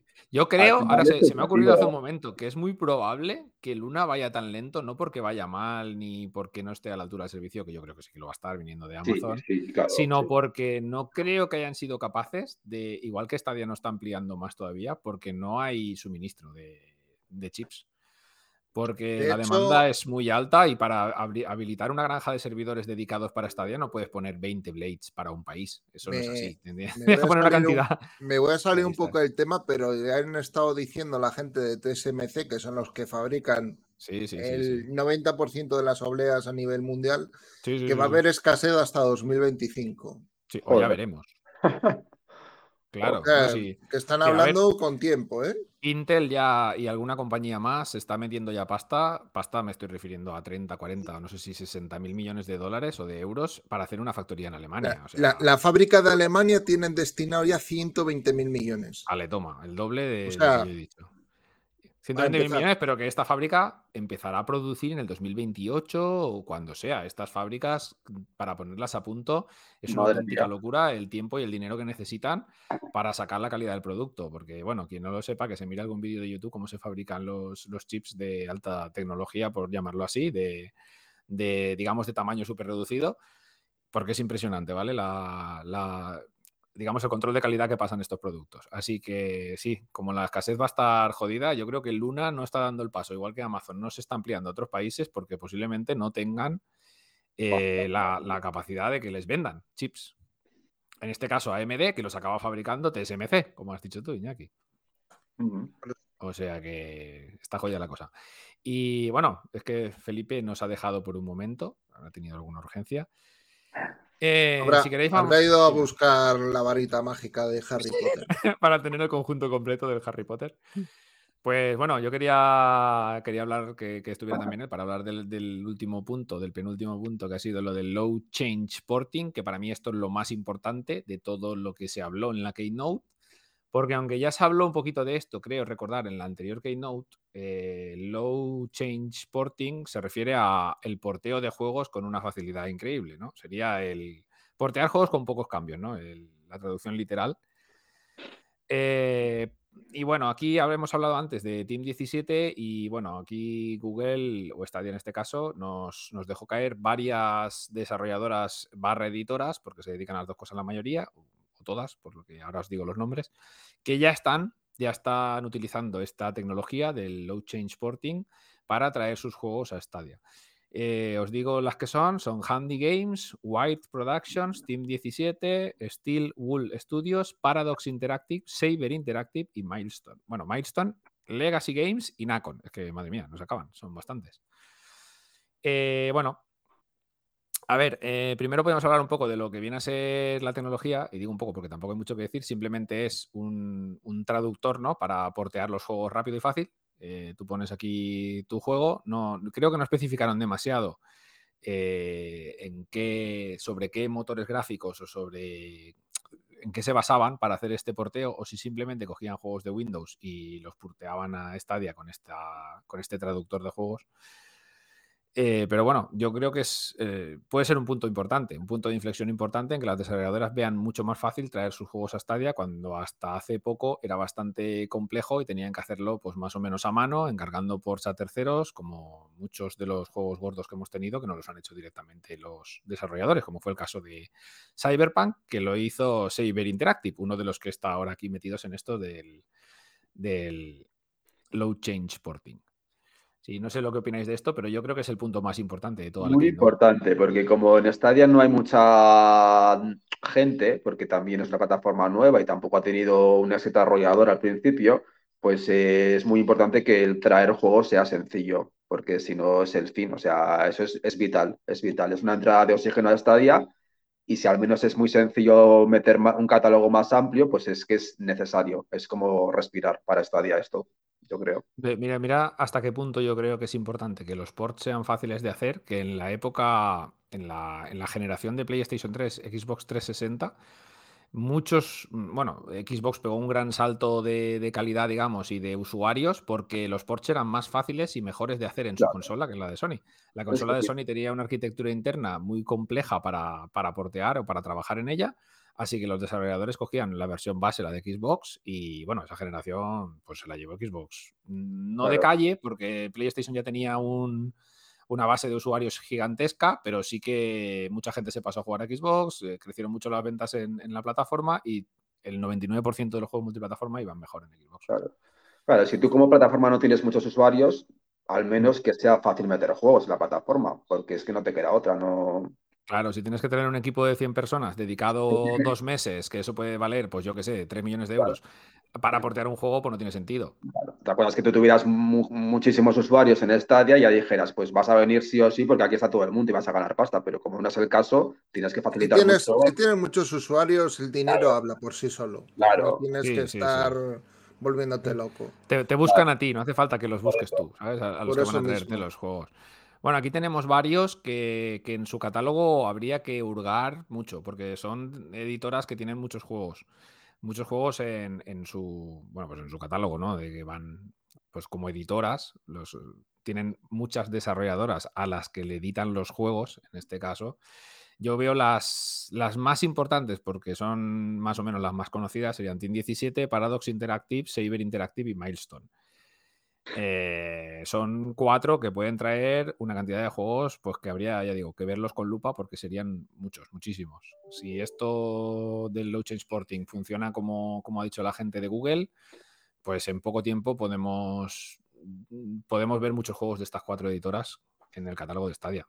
Estaría de categoría, vaya. Sí. Ya tenemos algunos, ¿eh? de todas ellas. Tenemos juegos, los juegos de motos de MotoGP de Milestone, de Cyber Interactive, eh, aunque no directamente, pero Cyberpunk lo hizo Cyber Interactive. De Paradox ahora mismo no caigo, pero estoy seguro de que hay unos cuantos ya. Y ¿Paradox 17 hizo flashback? ¿O no? Sí, y. Madre mía, qué mala marcha. Y alguno más, y alguno más, hay varios. Hay varios. lo También que- interesante en esto del porteo, además de la cantidad de juegos que vayan a, a meter, ¿no? Y que eso se traduzca en que haya más usuarios en la plataforma, también es muy interesante ver la calidad de los juegos, cómo quedan los juegos con esta herramienta. Eso Correcto. también hay que, hay que verlo. A ver cómo se hace el porteo y si la calidad es buena. Madre mía, que me va a petar el PC. Sí, sí, tienes, tienes toda la razón. Tienes toda la razón en que es muy importante ver en qué estado quedan los juegos o si hay que retocarlos mucho. O si cuando llegan están de alguna manera rotos por algún sitio. No creo. Yo creo que, que Google esto lo habrá atado bastante bien antes de Sí, liberar sí. la herramienta Me para desarrolladores. Y al final es lo que dijeron en la Keynote anterior. Ellos lo que buscan es dar la facilidad máxima a los desarrolladores para que puedan traer sus juegos. También hicieron lo de abaratar, abaratar, bueno, abaratar, más que abaratar, cambiar la forma en la que se certifican los juegos y todo esto al final es para lo mismo, es para que les cueste menos a las editoras traer sus juegos, ya sean juegos pequeños, juegos grandes, el juego que sea. Exacto. Es importante. Yo creo que sí. Dime, aquí. Iba a decir que esto también viene relacionado con la siguiente noticia que tenemos. Con, Sí, el con la con de- la- del emulador. Sí, bueno, es todo un poco, ¿no? Aquí hicimos una entrada en la web en la que hablábamos de- del emulador de Windows para, bueno, para Linux, ¿no? Que es el, el sistema operativo en el que corre Stadia, aunque sea una versión, digamos, eh, custom, ¿no? De Linux, que es la que utiliza Google. Y bueno, yo esperaba que, como he dicho antes, que el Martin Undi, que es el, el encargado de porteo, de, de- de- digamos, dentro de la división de Stadia que se encarga de portear juegos o de las tecnologías para que los demás porteen juegos para Stadia, este hombre es el, el líder, ¿no? El que está ahí en, en la cabeza. Pensaba que iba a ser más interesante su ponencia, pero a mí me dejó un poco pues, frío, ¿no? Porque el hombre explicó más o menos a grandes rasgos, aunque de forma medianamente sencilla, para quien no entiende mucho de programación entendiera algo, cómo funciona un emulador de Windows para, para Linux, pero no dijo nada de su propia tecnología. No dijo, hostia, pues el emulador que hemos hecho nosotros va a hacer esto, va a hacer aquello, tiene esta capacidad, o tenemos esta facilidad, o va a dejarnos eh, tal potencia bruta al final. Yo qué sé, datos más concretos que nos dijeran mm, qué uso van a hacer los desarrolladores de este emulador. Pero bueno, no acaba de ser lo mismo. Lo del low change porting posiblemente tenga parte de este emulador metido ahí. Del emulador propio de Google, no de la fanfarria que dijo este hombre de cómo se hacían los emuladores de Windows para Linux. Que esto ya cada uno es como, hazte tu propio emulador de Windows para Linux. Y digo, ¿tú flipas o qué? Yo quiero saber cómo va a funcionar el vuestro, ¿no? Ya.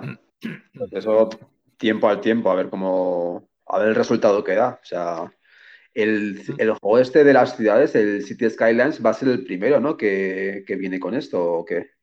Bueno, que, que, que se ha porteado utilizando esta tecnología. Sí. Hostia, pues la ¿No? verdad es que no lo sé. Tendría que mirarlo. Felipe is back. Bueno, is back y, desenfo y desenfocaca, ¿no? Ya está bien. No, ya no, hombre. Ha vuelto, ha vuelto. Que tiene un camarón ahí que hace No, un no. enfoque. ¿Has guay. encontrado la varita mágica de Harry Potter o no? Sí, mírala. Ah. El Baritron. Oiga, hostia. Para quitarme el ray tracing. Para quitarte, quita, quita. Pues me la tienes que pasar, pero que me lo quite yo de toda la cara, ¿sabes? El ray el ray tracing. tracing. Que me he encontrado un café por ahí. Sí, sí, sí. No sé, no sé, Alberto, dónde leíste esto de, de que si el Cities Skylines. Pues me suena que lo he leído, pero no sé, no sé, o sea, me, me suena haberlo escuchado. Bueno, a ver, eh, pues, pues es muy probable porque viene de la mano de Paradox Interactive. O sea, estos juegos que tenemos aquí, que hemos comentado antes, el Cities Skylines es de Paradox, que está incluido en, el, en las primeras editoras que están utilizando el Low Change Porting. Tenemos el, el Overcooked All You Can Eat, que es de Team 17, exactamente por lo mismo, otra desarrolladora que está metida aquí. Y, el último, el de Golf with Your Friends, sí que es de Blacklight Interactive, pero no sé esta, esta desarrolladora si está metida dentro de alguna de las editoras que hemos mencionado antes. Blacklight Interactive, no sé, como he dicho tantas cosas, ya no sé lo que hablo. Ah, yo quería apuntar una cosa. Ya que estáis hablando del porteo de juegos, he venido aquí Go ya. a Change apuntarlo todo. 14. Eh, lo que apuntaba antes de, de los juegos de Android, en, en la Keynote hablaron, antes de Stadia, hablaron de, de juegos de Android, ¿vale? Entonces, eh, estuvieron comentando también que iban a facilitar a los desarrolladores de juegos de Android eh, la capacidad de que se pudieran ejecutar eh, a través de Windows para poder jugar a esos juegos mediante teclado y ratón, ¿vale? Y así expandir esos juegos así que son, están más elaborados del mundo de Android a los, a los ordenadores personales, ¿vale? Bueno, esto creo que era una, una característica exclusiva de Windows 11, el emulador de Android.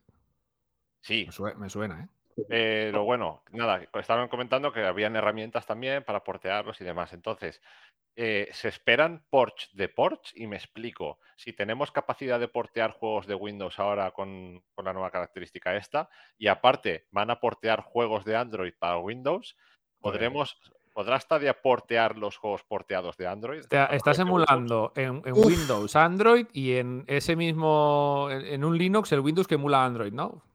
Pues está- estaría muy guay, o sea, estaría muy bien. Hostia, una máquina Estaría virtual dentro de otra máquina virtual. Madre Bueno, eh.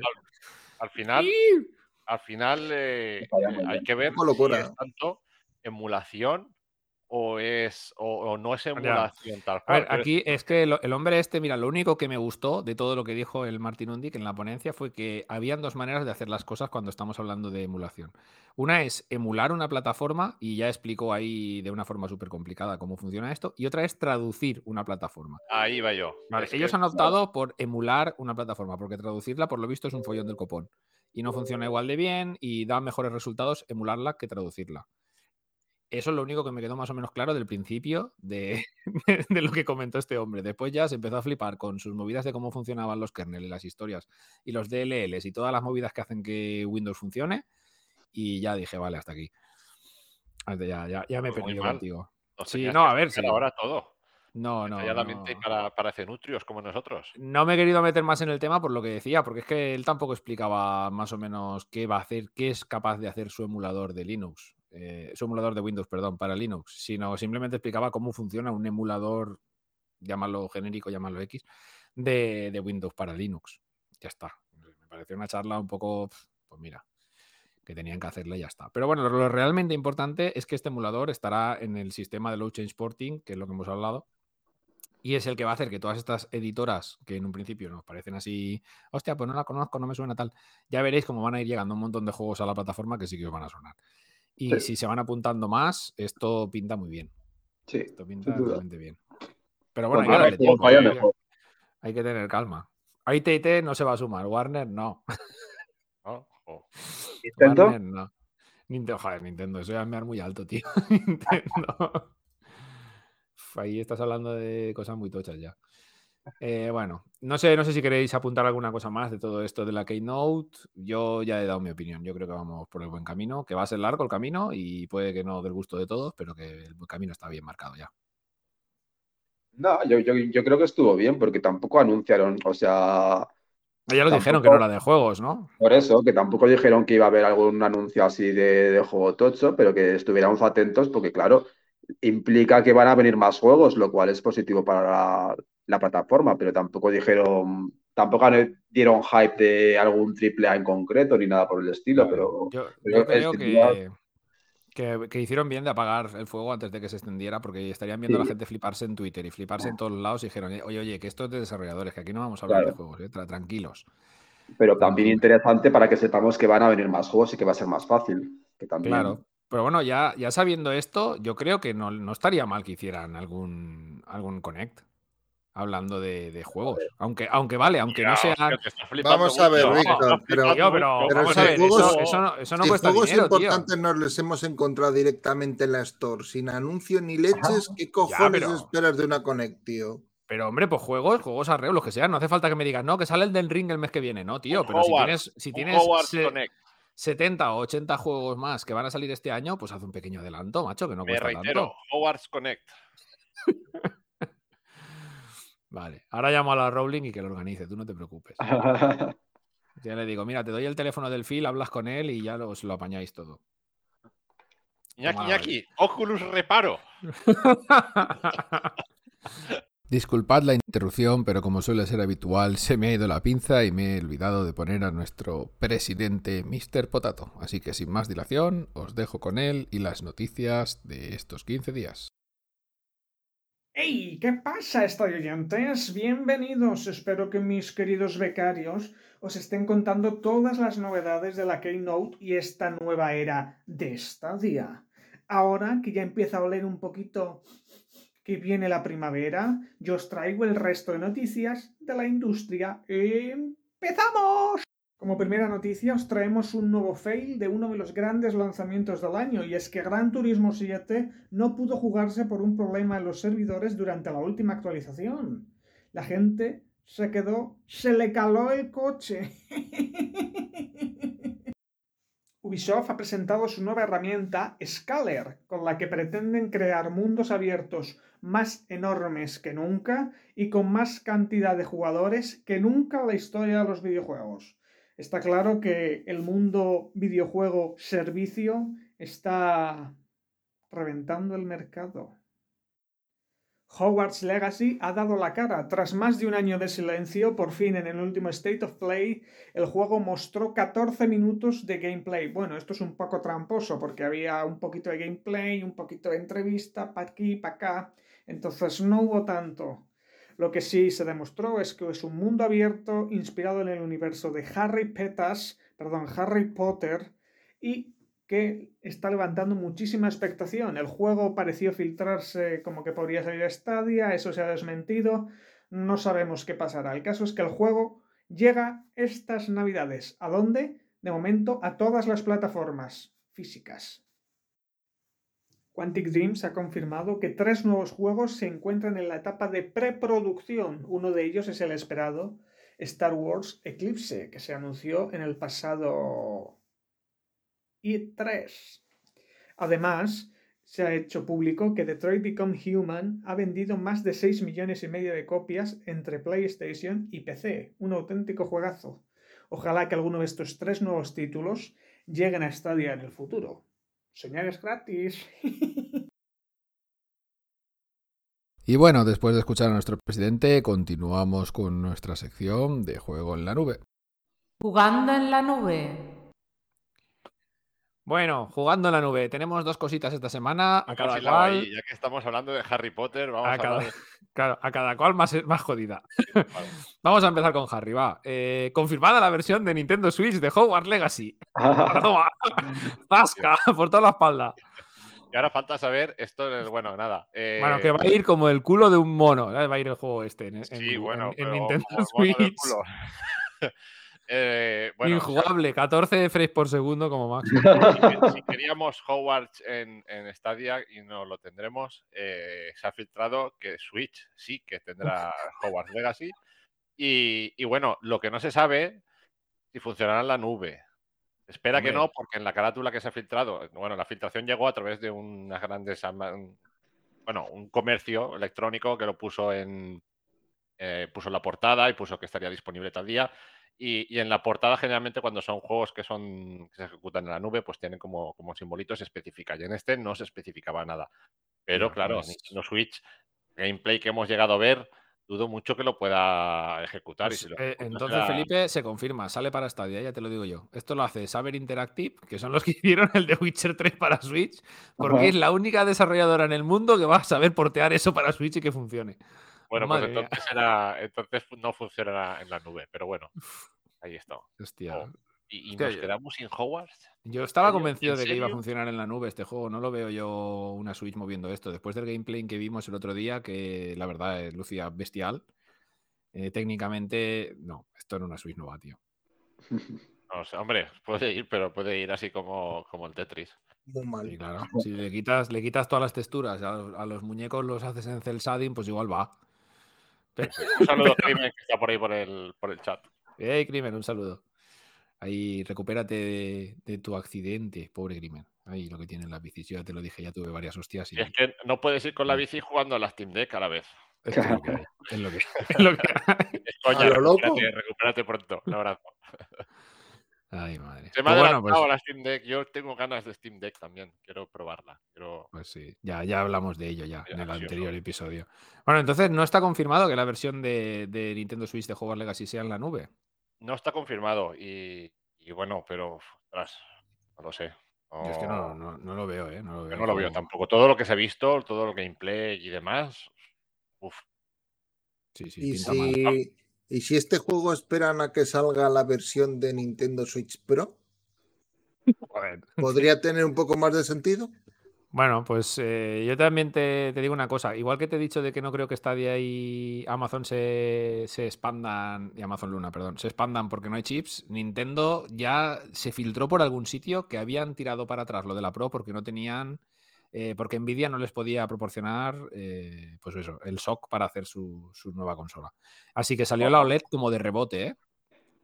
Ajá. Y esto lo he escuchado en varios sitios y de gente bastante fiable. O sea que ya sabéis que Bueno, Nintendo es muy cerrada y que se suele saber poco o nada de sus planes internos, pero es muy probable. Me pareció muy creíble esto. Bueno, es que, es que fue con la filtración de información de, De Nvidia, ¿no? que le sacaron un tera de datos. Así Sí, de sí, sí, sí, sí. Sí, me suena, me suena que fue por ahí la cosa.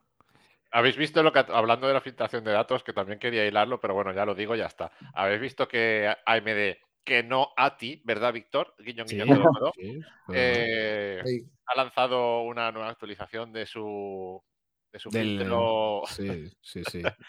Es que no me acuerdo, de- es que es similar al DLSS de, de Nvidia. Sí, el FSR2, ¿no? Se llama Sí, esto, pues ha, creo ha que es. justo el- después de la filtración, una semanita o dos después. Fidelity nuevo- Resolution, no sé qué. Exacto. Sí, Fidelity Super Resolution 2, creo que se llama. No, ni idea. Sí, bueno, esta es la gran esperanza de las consolas de actual generación, de Ya, eso- poder... Eso pegaría un petardazo sobre las Claro, consolas. como, muy como las ¿eh? dos consolas están basadas con arquitectura RDNA2, que es la actual de Nvidia y es la que utiliza esta tecnología del FSR, vaya nombrecitos, eh, la madre que los parió. Ya ves. de- del FSR2. R2, C3PO, RDS. Claro, a ver, la gente que jugamos en PC y que tenemos tarjetas Nvidia y que tenemos acceso al DLSS, pues bueno, esto eh, yo creo que es fundamental que funcione en, en tarjetas AMD y, y en las consolas de actual generación, porque si no se van a quedar obsoletas en- en- en nada. Nada. Vaya, para una vez que han salido bastante bien de potencia, sin esta tecnología las veo mal, porque ya hay muchos juegos. Ya hemos podido ver recientes juegos muy importantes, por ejemplo, en PlayStation 5, como Forbidden West, que si ponemos el modo rendimiento, la resolución baja hasta cotas mm, mortales para los ojos, si estás jugando en una tele 4K. Y, y claro, aquí se evidencia la falta de potencia bruta de las consolas para mover juegos a 4K, que mover juegos a 4K no es moco de pavo, ¿eh? Y si estamos hablando de resoluciones más allá de 30 FPS, que ya deberían de ser obligatorias, por favor, por ley, en la ley de todos los países debería de poner, los juegos nuevos tienen que ir a 60 frames por segundo, si van a 30 son ilegales. Pero bueno, Porque el futuro es- está en la nube totalmente, con esto que estás diciendo. O sea, el futuro es la nube. Sí. Claro. Bueno, que lo que yo digo, que lo del FSR que nos ha colado Felipe un poco, que es fundamental. Si esto no, no, no lo implementan las consolas, van, van mal. Bueno, Pero pues, bueno, y- y Switch también. de Harry Potter y Nintendo Switch. No sé qué será peor, si la versión física o la versión en la nube de Harry Potter en Switch. Claro, es que ah, ya que decías eso, lo que ha dicho Iñaki de la Switch Pro, es que esa Switch Pro en teoría iba a utilizar esa tecnología del SS de Nvidia. Y como se quedó por el camino, pues bueno, nos hemos quedado con una Switch cutre, que es la que hay. Con buenos juegos, pero cutre, no, no da para más. Y, Bueno. hostia, Felipe, te has quedado con una, con una cara ahí chafado. Como a veces se acaba el vídeo. Bueno, vamos a hablar de lo, de lo otro, de juego en la nube, entre comillas, podríamos decirlo esto, porque si lo analizamos un poco en profundidad, de juego en la nube tiene lo justo. Una nueva tecnología que va a implementar Ubisoft en algunos juegos, según han ¿Te has dicho. dado cuenta de que me has robado mi sección? Sí, tío, la verdad. Esta era la sección de Felipe. Pues nada, tírale, perdona, me voy. No, no, ahora no quiero. Ah. Ya, me explicas tú lo del Ubisoft porque yo no lo tengo claro. Qué cabrón, o sea que me pasas la patata caliente, me he auto, auto pasado la patata caliente. Bueno, pues esto de Ubisoft es que va a utilizar la tecnología en in the cloud, o sea, en la nube, pero bueno, no es realmente referido al streaming de juegos, sino que, que utilizará, me imagino, que almacenamiento de datos en la nube y procesamiento para mejorar sus juegos en mundo abierto. No han especificado, bueno, mundo abierto y, los juegos en general. No han especificado el uso que le van a dar, más allá de, de- pues, poder yo entiendo que esto les ayudará, eh, como en la mayoría de, juegos ahora mismo necesitas estar, estar conectado a Internet, ¿no? Pues, pues, más en juegos, bueno, más obligatoriamente en los juegos online, como puedan ser eh, Extraction, por ejemplo, pues eh, intentarán a través de esta tecnología, pues tener, yo creo que, el, que el- aquí la clave será la cantidad de, de objetos, de, de Es que, personajes. eh, perdona que, que te corte, Felipe, pero es que la tecnología esta yo me puse a indagar un poquito. Y lo curioso de esta tecnología, que su nombre ya lo parece indicar un poco, es la, la escalabilidad y la mol- modulabilidad, es que no sé cómo decir la palabra, modular que hacen los juegos. Así, el hombre este que lo explica en el vídeo, que yo vi, vaya, decía que, que más o menos esto es una herramienta muy potente para los desarrolladores para que puedan hacer cambios dentro de los juegos, pero a, módulos, digamos. Imagínate que el otro día, por ejemplo, hubo un parche bastante tocho en, en Elden Ring, ¿no? Que ocupaba 42 gigas, o sea, una aberración. Pero en vez de hacer esto, digamos que aquí con esta tecnología los desarrolladores van a poder cambiar trozos, digamos, del juego sin hacer esto de hacer un parche gigante al vuelo. Es una, una cosa, no sé, es que habrá que verlo, habrá que verlo en funcionamiento, qué son capaces de hacer, porque no, no, no acabo de comprender muy bien la magnitud de la tecnología dentro de un juego. Porque si, si lo hacen modular, ¿a qué se refiere con cambiar un módulo de un juego y que el juego siga funcionando y que no, no haya ninguna actualización? Es que es complejo, no sé. Yo creo que en, en este caso a lo que se pueden referir, no lo sé, aquí estamos especulando. A lo, Sí, que, se sí. puede, a lo que se puede referir es que, que el- parte de la información del juego la tengas, como el acceso ahora a la nube ya es muy rápido, es tan rápido que puedes ejecutar realmente un juego en la nube, como, como en el caso de Stadia, ¿no? Claro. Eh, tú tendrás eh, parte de esos datos en, en la nube. Entonces, el- consultarás esa información directamente. eh, no, sé cómo explicarlo, porque me estoy metiendo en un jardín del cual no sé cómo voy a salir. Pero pero ya, bueno. no, ya no es que, que la consultes, es que la modifiques mientras los jugadores están jugando. Sí, claro. No, no- no voy a saber explicar. Esto es como, es, es que es un tipo de procesamiento de datos por bloques, digamos, donde, donde los usuarios ejecutan instancias. ¿Vale? Entonces tú podrás ejecutar una instancia y en un momento determinado, cuando, no lo sé, es que esto es especular, ya te digo. Entonces, en un momento determinado que tú tengas una actualización y tú no actualices esa instancia que se está ejecutando, sino que actualices eh, la carga de instancias, ¿no? Entonces, en un momento determinado luego tienes una carga de nivel, coges otra instancia y ya tienes la actualización. No, pero eso realmente eh, nosotros en Stadia no nos enteramos. Nos actualizan un juego, tú estás jugando la versión 1.1, lo paras, entras dentro de dos horas y estás jugando la 1.2. Claro, sí, pero es, es- es distinto. No, es que Sí, no sé sí, yo, yo es, que es, que lo que vi es eso, que es algo diferente, porque realmente aquí Ubisoft no pretende hacer una tecnología de juego en la nube, ni poner su propia plataforma, ni nada de esto que mucha gente había especulado. En Stadia, por ejemplo, tú tendrás varios servidores, ¿vale? Entonces, tú imagínate que tú te pones a jugar al Cyberpunk a la versión 1.5, ¿vale? Eh, y Mm. abres una instancia y tienes un- una carga de un, de un Docker de estos, del De contenedor con toda la información, ¿vale? Tienes un segundo servidor que en un momento determinado actualizas ese servidor a la 1.6, entonces cuando tú cierras el juego, vuelves a abrir, abres sobre otro servidor que ya está actualizado luego se actualiza el otro a la inversa, se programan las actualizaciones. El- entonces yo creo que esto que, el que hizo Ubisoft se refiere más a una, a una actualización en, en caliente que se llama, que, que Sí, sí. no se detiene el funcionamiento de- del juego ni, ni es una actualización eh, por partes de- del servicio entero. No lo sé, habrá que ver en qué queda esto, porque los de Ubisoft también han sido un poco. Usos, ¿no? Escueto, en palabras. Sí, sí, sí, sí. No han hecho el anuncio, pero que tampoco han profetizado, han dicho mucho más. No, no, la verdad es que no. Simplemente eso, que seguramente se implementará en estos nuevos juegos de sus más grandes sagas, que van a ser mundos persistentes, eh, universos, ¿cómo se llama esto? Juegos eh, como servicio, y ya veremos. Claro. Yo había leído que como que iban a hacer como un- tampoco sé mucho de este tema, pero como que iban a hacer para la finalidad era como para hacer mundos más complejos, más grandes, ¿no? Mm, Sí, sí, sí. Pero tampoco sé mucho más. Así que habrá que verlo, habrá que esperarse. Sí, yo creo, eso que he dicho, que seguramente implementarán algo de esto en sus nuevos juegos como servicio de las franquicias tochas, Assassins y, y las demás. Lo que Cry. buscan también es el- la información. Si tienen. o sea, no es lo mismo meter, meter en un. Eh, imagínate, ahora estamos hablando de Stadia y en Stadia no tiene sentido esto, ¿no? Pero a lo mejor en otras plataformas sí. Imagínate en Xbox, ¿no? Que los juegos empiecen a tener ya un volumen, Xbox, PlayStation, Nintendo Switch, lo que sea, empiecen a tener ya un volumen preocupante de decir, no, es que nosotros el- el- la limitación de espacio físico de almacenamiento nos está limitando mucho la capacidad de hacer un juego más grande, ¿no? De, de meter más personajes, más texturas, más... Claro. Porque claro, igual una instalación de un juego ya sería, acordaos del Call of Duty que salió que tenía 200 gigas y algo en PC, o no sé. Sí. el- eh, Que- claro, Creo que Iñaki lo sufrió, ¿no? Claro, si tú tienes parte del juego o parte de esa información en la nube, tú puedes tener, en lugar de 200 gigas, tú puedes tener un, un lanzador, digamos, en, en la consola con la información principal que vaya cogiendo datos de la nube y a lo mejor en, en 50 gigas apañas el juego y tienes 400 gigas o 500 gigas de respaldo en la nube que vas a ir cogiendo dependiendo de las cargas. que, el juego se esté ejecutando de forma híbrida, te refieres. Mitad Sí, en, local y mitad en, i- en- en la nube, puede ser. Exacto. Y es que interesante. realmente, claro, el- tú imagínate que tú cargas las texturas en la nube y tú, esto es un poco lo que quería indicar al principio de más cantidad, ¿no? No me he explicado muy bien. Imagínate Felipe, que tú te, corto un segundito, perdón, que Iñaki se tiene que ir, así lo, lo despedimos. Iñaki. No pues, lo hagas, Iñaki, no te vayas. Bueno, no, la favor. semana que viene, si hay podcast de intermission, nos veremos por ahí. Esperemos que sí. A ver si, a ver si podemos. que tenemos varios pendientes. El Bat Misión, que ya veremos si sale o no sale. Bueno, igual me da tiempo a ver la peli. Pues no sé, depende. Si No la he visto antes- todavía. Si la ves antes de media hora, sí. Corre, corre. No, entonces no.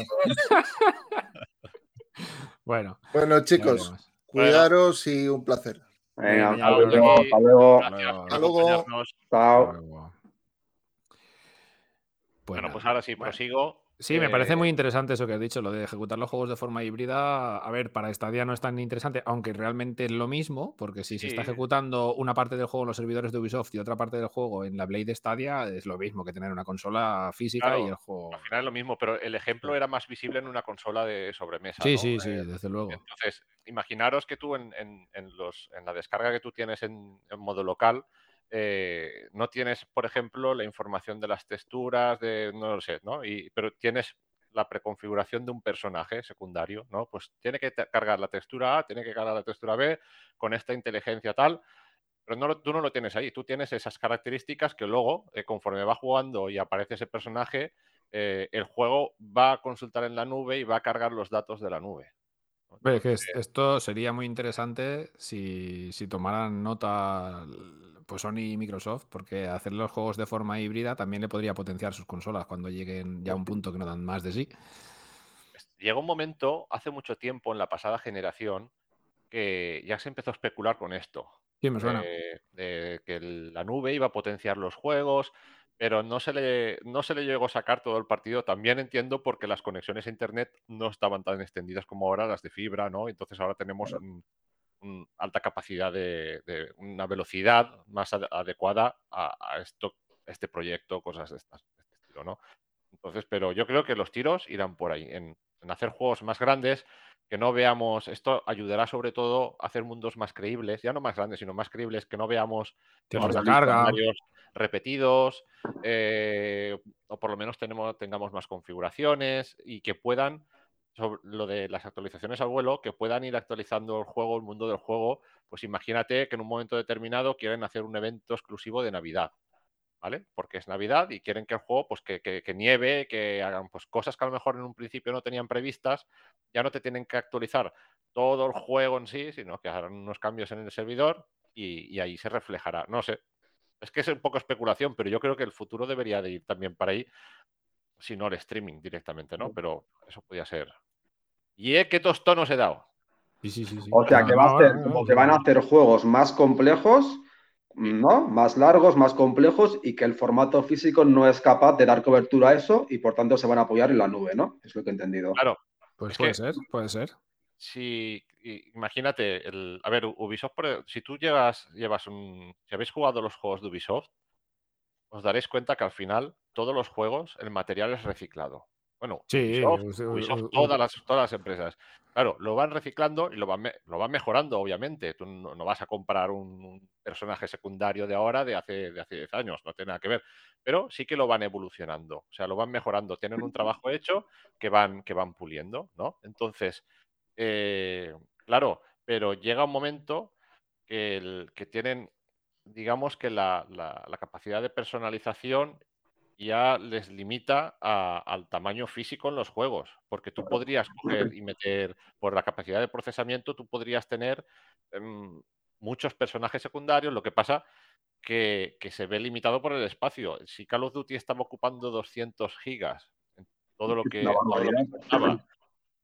eh, imagínate hasta dónde puedes llegar, ¿no? Quiero decir, al No, final... pero eso, eso del Call of Duty es por, por decisiones de diseño Sí, bueno, también- y de mierda. Sí, Vamos a también ver. hay que pensar que esa, esa instalación del Call of Duty incluía el juego, la campaña, el multijugador, el zombies, Claro. el no sé cuántos, entonces que tenían ahí mucha, que mucha tú realmente de esos 200 gigas, cuando estás jugando, estás utilizando 10, 12, 14, 16, 20, los que sean. No estás utilizando 150 gigas de movimiento de datos dentro del disco de tu ordenador para que eso funcione. Pero bueno, que sí, que sí. Yo, a ver, la forma híbrida de los juegos yo lo veo ya no, para eso que has dicho por una parte, pero también para potenciar muchos apartados porque puedes diversificar la carga de la RAM de la consola, que muchas veces es limitante para muchas cosas, del disco en este caso menos porque las nuevas consolas llevan discos SSD ultra rápidos que ya esa limitación en parte la han eliminado, de la carga gráfica que también es muy limitante en las consolas, sobre todo si estamos utilizando juegos a 4K e intentamos que vayan a más de 30 frames por segundo. Y bueno, ese tipo de cosas sí que la hibridación puede ser muy importante. Lo que pasa es que que lo haga Ubisoft y que no lo hagan las desarrolladoras, las, los, los propietarios de hardware, en este caso Sony y Microsoft, me parece un poco raro, pero bueno, está bien. En su momento ya lo, cuando, cuando lo, lo que estábamos planteando antes, que en su momento se hizo lo de la nube y demás, era, era justamente para eso que has comentado tú. Para, sí, sí, sí, es que me suena, me suena, me suena que alguien lo dijo, pero no Para quitar, cuándo. sí, sí, para quitar carga eh, eh, de procesamiento, ya no sé si gráfico, de, de RAM, de lo que sea. Y se hizo exclusivamente para eso. Pero yo creo que ahora va más por, por, por dar complejidad al mundo. O sea, ya hemos llegado a un sí. nivel gráfico eh, leído, sí. Muy, muy exigente, bueno, muy exigente, el- cotas técnicas muy altas. Entonces creo que, que es, es hora de que se entre ya más en detalles, en, en, no sé, en los mundos abiertos, generar. El otro día leía que había juego, no recuerdo cuál, que le habían dado un- una inteligencia artificial donde, donde ya cada personaje secundario eh, tenía, tenía preestablecida tú podías seguir un personaje secundario y no era lo típico que aparecía, se iba paseando y dando vueltas, sino Sí, hacía, hacía su vida. hacía su vida. O sea, se en Red Dead Redemption 2, creo recordar que era algo así. Cada personaje tenía una rutina brutal. O sea, una Entonces- cosa exageradísima de lo que hacían en el día a día, como una persona Claro. normal prácticamente. Exacto. Todo eso es información adicional que ocupa un espacio, pero que genera una vida orgánica. Sea, te da una sensación, no estás cargando de más técnicamente una consola, eh, porque técnicamente ya estás llegando con la carga gráfica y demás, pero sí que a nivel de almacenar toda esa información puede ser mucho más fácil recurrir a una carga rápida de, de- de un elemento y que tú tengas todo el mundo eh, más orgánico, más vivo, con más detalle. No lo sé, yo creo que irán por ahí los tiros, pero bueno, Bueno, como veremos, decíamos antes, es especular y Veremos a ver qué hace Ubisoft con esta nueva O sea, en otras palabras, eh, el futuro está en la nube, ¿no? Volvemos El a lo mismo, ¿sabes? Siempre ha estado en la nube el futuro. Ay, ay, ay, ay. Pues nada, vamos a dejar el tema de juego en la nube y si queréis vamos a hacer un buzón del estadio oyente rapidísimo porque no tenemos prácticamente nada. Como Alberto ahora ya, ya está aquí, ya no nos deja su audio. Y el de Iván esta semana se ha perdido. Llego tarde, Iván, lo siento, Iván, perdóname. Iván, un saludo. Te esperamos en el siguiente episodio. Eh, vamos a ir al buzón del estadio oyente, va. El buzón del estadio oyente. Pues bueno, la semana, la semana, Juyuns. Eh, En el anterior episodio os hicimos la pregunta de si Stadia estaba muerta y no se había dado cuenta todavía. Evidentemente no, nos ha tapado la boca a todos esta estúpida pregunta que se me ocurrió. Evidentemente era, era medio coña, ¿no? Pero Ah, bueno, qué- qué eh, sencilla. pues sí, es- es- exacto. Esto cada vez se complica más. Stadia evidentemente no está muerta. Y bueno, como la pregunta era tan ridícula, pues, pues nadie se ha animado a contestarla prácticamente, así que solo ha sido... eh, a ver, madre mía, espera, perdón. Espera, espera, Víctor, Víctor. Tenemos ¿Qué? el audio de, de nuestro lector No. Alberto de las Heras. Ponlo. Pues no te, lo vas a, no te lo vas a creer, pero tenerlo ¿Quién lo es tengo. ese? ¿Quién es ese? Tenerlo lo tengo. Lo que pasa es que le dije a Alberto, no, no, si vas a estar en el podcast no lo voy a poner. El, el audio. Ponlo si Eh, quieres. No, no, no lo voy a poner porque no lo, te- no lo Yo tengo. no sabía, no sabía que había audio, ¿eh? Yo estaba haciendo la coña de que lo diga en Sí, directo sí. aquí. Sí que lo hay, pero no lo voy a poner porque no lo, no lo tengo preparado. Entonces, el único que nos ha enviado una respuesta a la pregunta ha sido Juan José en Telegram y nos dice, está en plena etapa de cambio de fórmula para ver si atrae la atención de grandes juegos. En el proceso nos vamos a, a- a tragar muchos sapos y alguna sorpresa. En resumen, no estaba muerta, estaba de parranda. Pues bueno, ha hecho un resumen, ha hecho un resumen perfecto, la verdad, Juan José. Muchas gracias por responder y, joder, yo creo que más o menos la ha clavado. Es un Eh, visionario. Sí, no sé si ya había visto la Keynote o no, tendría que ver la fecha en la que me envió el texto. pero, pero sí, sí, me parece. Y a lo mejor es un insider de Google. Me parece súper correcto. Eh, sí, sí que había visto la Keynote, evidentemente. Ah, vale, pues nada, ya, ya el, el pero bueno, no deja, ya se lo, de- lo descartamos. no deja de pensar más o menos lo mismo que nosotros, ¿no? Que estaba, estaba un poquito la cosa fría y ahora ya lo tenemos un poco más claro. Eh, nos guste o no, el, el tema es el que hay. Y bueno, eh, a ver si para la semana que viene Iván se anima. Y os animáis más, hombre, enviarnos audios, no tengáis miedo. Que mira, Alberto está aquí con Eh, nosotros en el podcast. Y bueno, pues eso, que, que nos enviéis audios sin ningún problema a Telegram, a iVoox, a Anchor, donde queráis. Eh, la pregunta Howard. a Howard.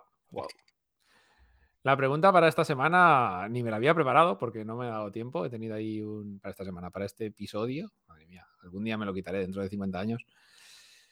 Eh, sí, quería preguntaros algo. Eh, ¿Qué os ha parecido la Keynote? ¿Veis ya más claro el futuro de Stadia? De hecho, en la descripción del vídeo de YouTube eh, ya le había puesto la pregunta, pero como no lo tengo a mano, a pie, a ver, vamos a ver. Exacto. La Keynote nos deja por fin claro el camino que va a seguir Stadia en el futuro. Exacto, esa es la pregunta. Si, si pensáis que la Keynote nos deja por fin claro el camino que va a seguir Stadia en un futuro. De todas formas, os lo recordaré por Telegram y dejaré la preguntita en, en iBox, en Spotify, en Anchor y en todos los lados. Y en el vídeo de YouTube y en la entrada de la web, estadiohoy.com, a la que debéis de pasaros, por favor, a leer nuestras noticias y nuestros avances y todas nuestras cosillas que son, pues, muy interesantes. De análisis. Y análisis, que pocos hay ya, ¿eh? Está la cosa fría con los análisis. Vamos a Yo tener tengo que... aquí el Dynasty Warriors. Oh my god. Dynasty Truño. Bueno, eh, el Dynasty Warriors 9. Uf, no sé, no sé cómo lo llevas, pero pinta mal. Pintaba mal y sigue pintando mal. Está Sí, sí, costando, sí. pero bueno, en ello estamos. Bueno, pues no sé, no sé si queréis que hagamos un pequeñito estamos jugando. Vale, no Vale. nada. Vale, Pues, va, pues espera, ¿empiezo yo? espera. No, espérate que pongo el audio, que si no después me toca editarlo. Estamos jugando. Estamos jugando. Pues eso, ya lo ha dicho mi señora. Estamos jugando. Bueno, yo os hago muy, muy sencillo. Elden Ring, ¿vale? Ya está, Felipe, continúa ya. Bueno, descartado. es que yo haría un podcast entero de Elden Ring, pero ya sabemos que no viene al cuento. Pues nada, yo estoy jugando al Dynasty Warriors, sigo en ello. Y, y a ver, no voy a decir que tendré análisis en breve, porque la verdad es que últimamente también voy muy liado y, y saco poco tiempo. Y el poco tiempo que tengo, pues mira, unas partidas al Dynasty Warrior. Y de vez en cuando, pues ahora me está dando de nuevo con despejarme un poquito la mente del streaming y, y con las Oculus, pues también. Vale, y te despejas la mente con las Oculus, ¿no? Sí, entro te- ahí te- a, a un mundo virtual donde todo es bonito, maravilloso y, y- Soy feliz hasta que me doy con la pared con el... Pero bueno, nada, ahí, ahí ando. Entre Dynasty. Warrior y Oculus Quest. Muy bien, perfecto. ¿Y tú, Alberto, qué? ¿A qué estás jugando? Yo estoy jugando al Ryan, que no. Al Ryan, Reis. Al Ryan, Casi tiro el café, entonces, al No, Ryan, mira, no. yo estoy jugando a- al Troll Hunter, este, que, que me lo nos has pillé. troleado bien. Sí, sí, sí, Sí, sí. y también al de golf, porque lo compré, que lo pusieron de, de oferta hace poco, que estaba baratillo. Y ¿Cuál? ¿A cuál? ¿De golf?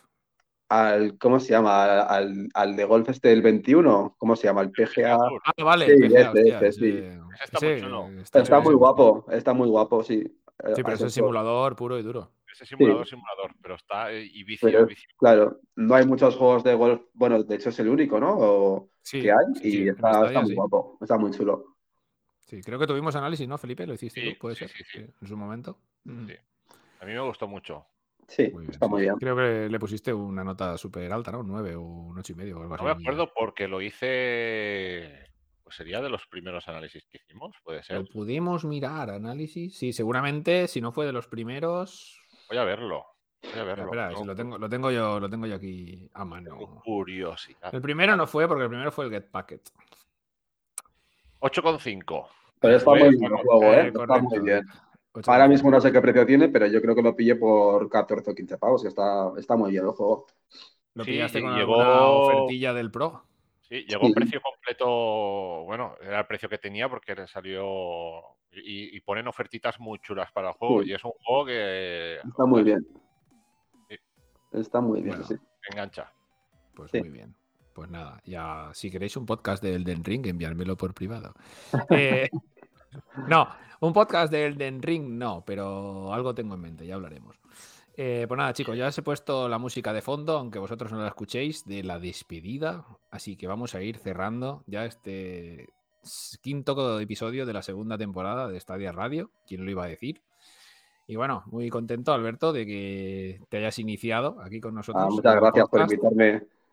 Hombre, no. esto- gracias, gracias a ti por estar. Ha sido un poco complejo hacer todo el setup para que, Yo quería para que decir estuvieras. también que quien quiera un podcast privado de Ryan, que me diga que yo soy experto. Que... Pues eso, quien quiera un podcast de Ryan, ya sabéis, hablar con Alberto. Dejaré su correo en la descripción del vídeo. Elden Ryan. Hay que hacer un podcast cruzado, un podcast cruzado Elden Ryan. Hostia, Ay, ay, ay. Eso, sería, eso sería mortal. A ver si tienen huevos a hacer un Elden Ryan. Pues el bueno, eso, es un Teletubby que te mete ahí. Ala, ala. Que, que eso, que esperemos que, que continúes viniendo aquí al podcast y, y nada. eh, muchas gracias por participar. Encantado. Y hasta la próxima. Y bueno, Felipe, a ti lo mismo. Ya estoy cansado A de ti no, pero- AMD. A ti no, A AMD. ti, que a ti no, joder. Hostia, tío, no puedo, no puedo soltar ninguna, ¿eh? Las tienes todas ahí en toda la boca. Pues eso, eh, a ver si, si podemos hacer alguna intermisión y, y nada, nos, nos- nos vemos aquí en este espacio No dentro de puesto dos semanas. cerdo, que me has dicho que lo tenías preparado y no me lo has puesto. Vale, espérate, va, te voy a poner. Te voy a poner, espera, que si no después, después me dices, no, es que el cerdo, es que tal, pues nada, lo tenemos ahí. Ahí está. Ahí está ese cerdo. Venga, ahí ese cerdo. ¡No! tranquilo. Ahora sí. Eh, hasta luego. A la, a la próxima te pondré un cerdo con, con una varita de Harry Potter. mola, Pero mola. bueno, bueno, chicos eh, y chicas, hasta aquí este quinto episodio de la segunda temporada, como he dicho. Yo también me despido. Hasta luego. Venga, hasta luego. Chao. Chao.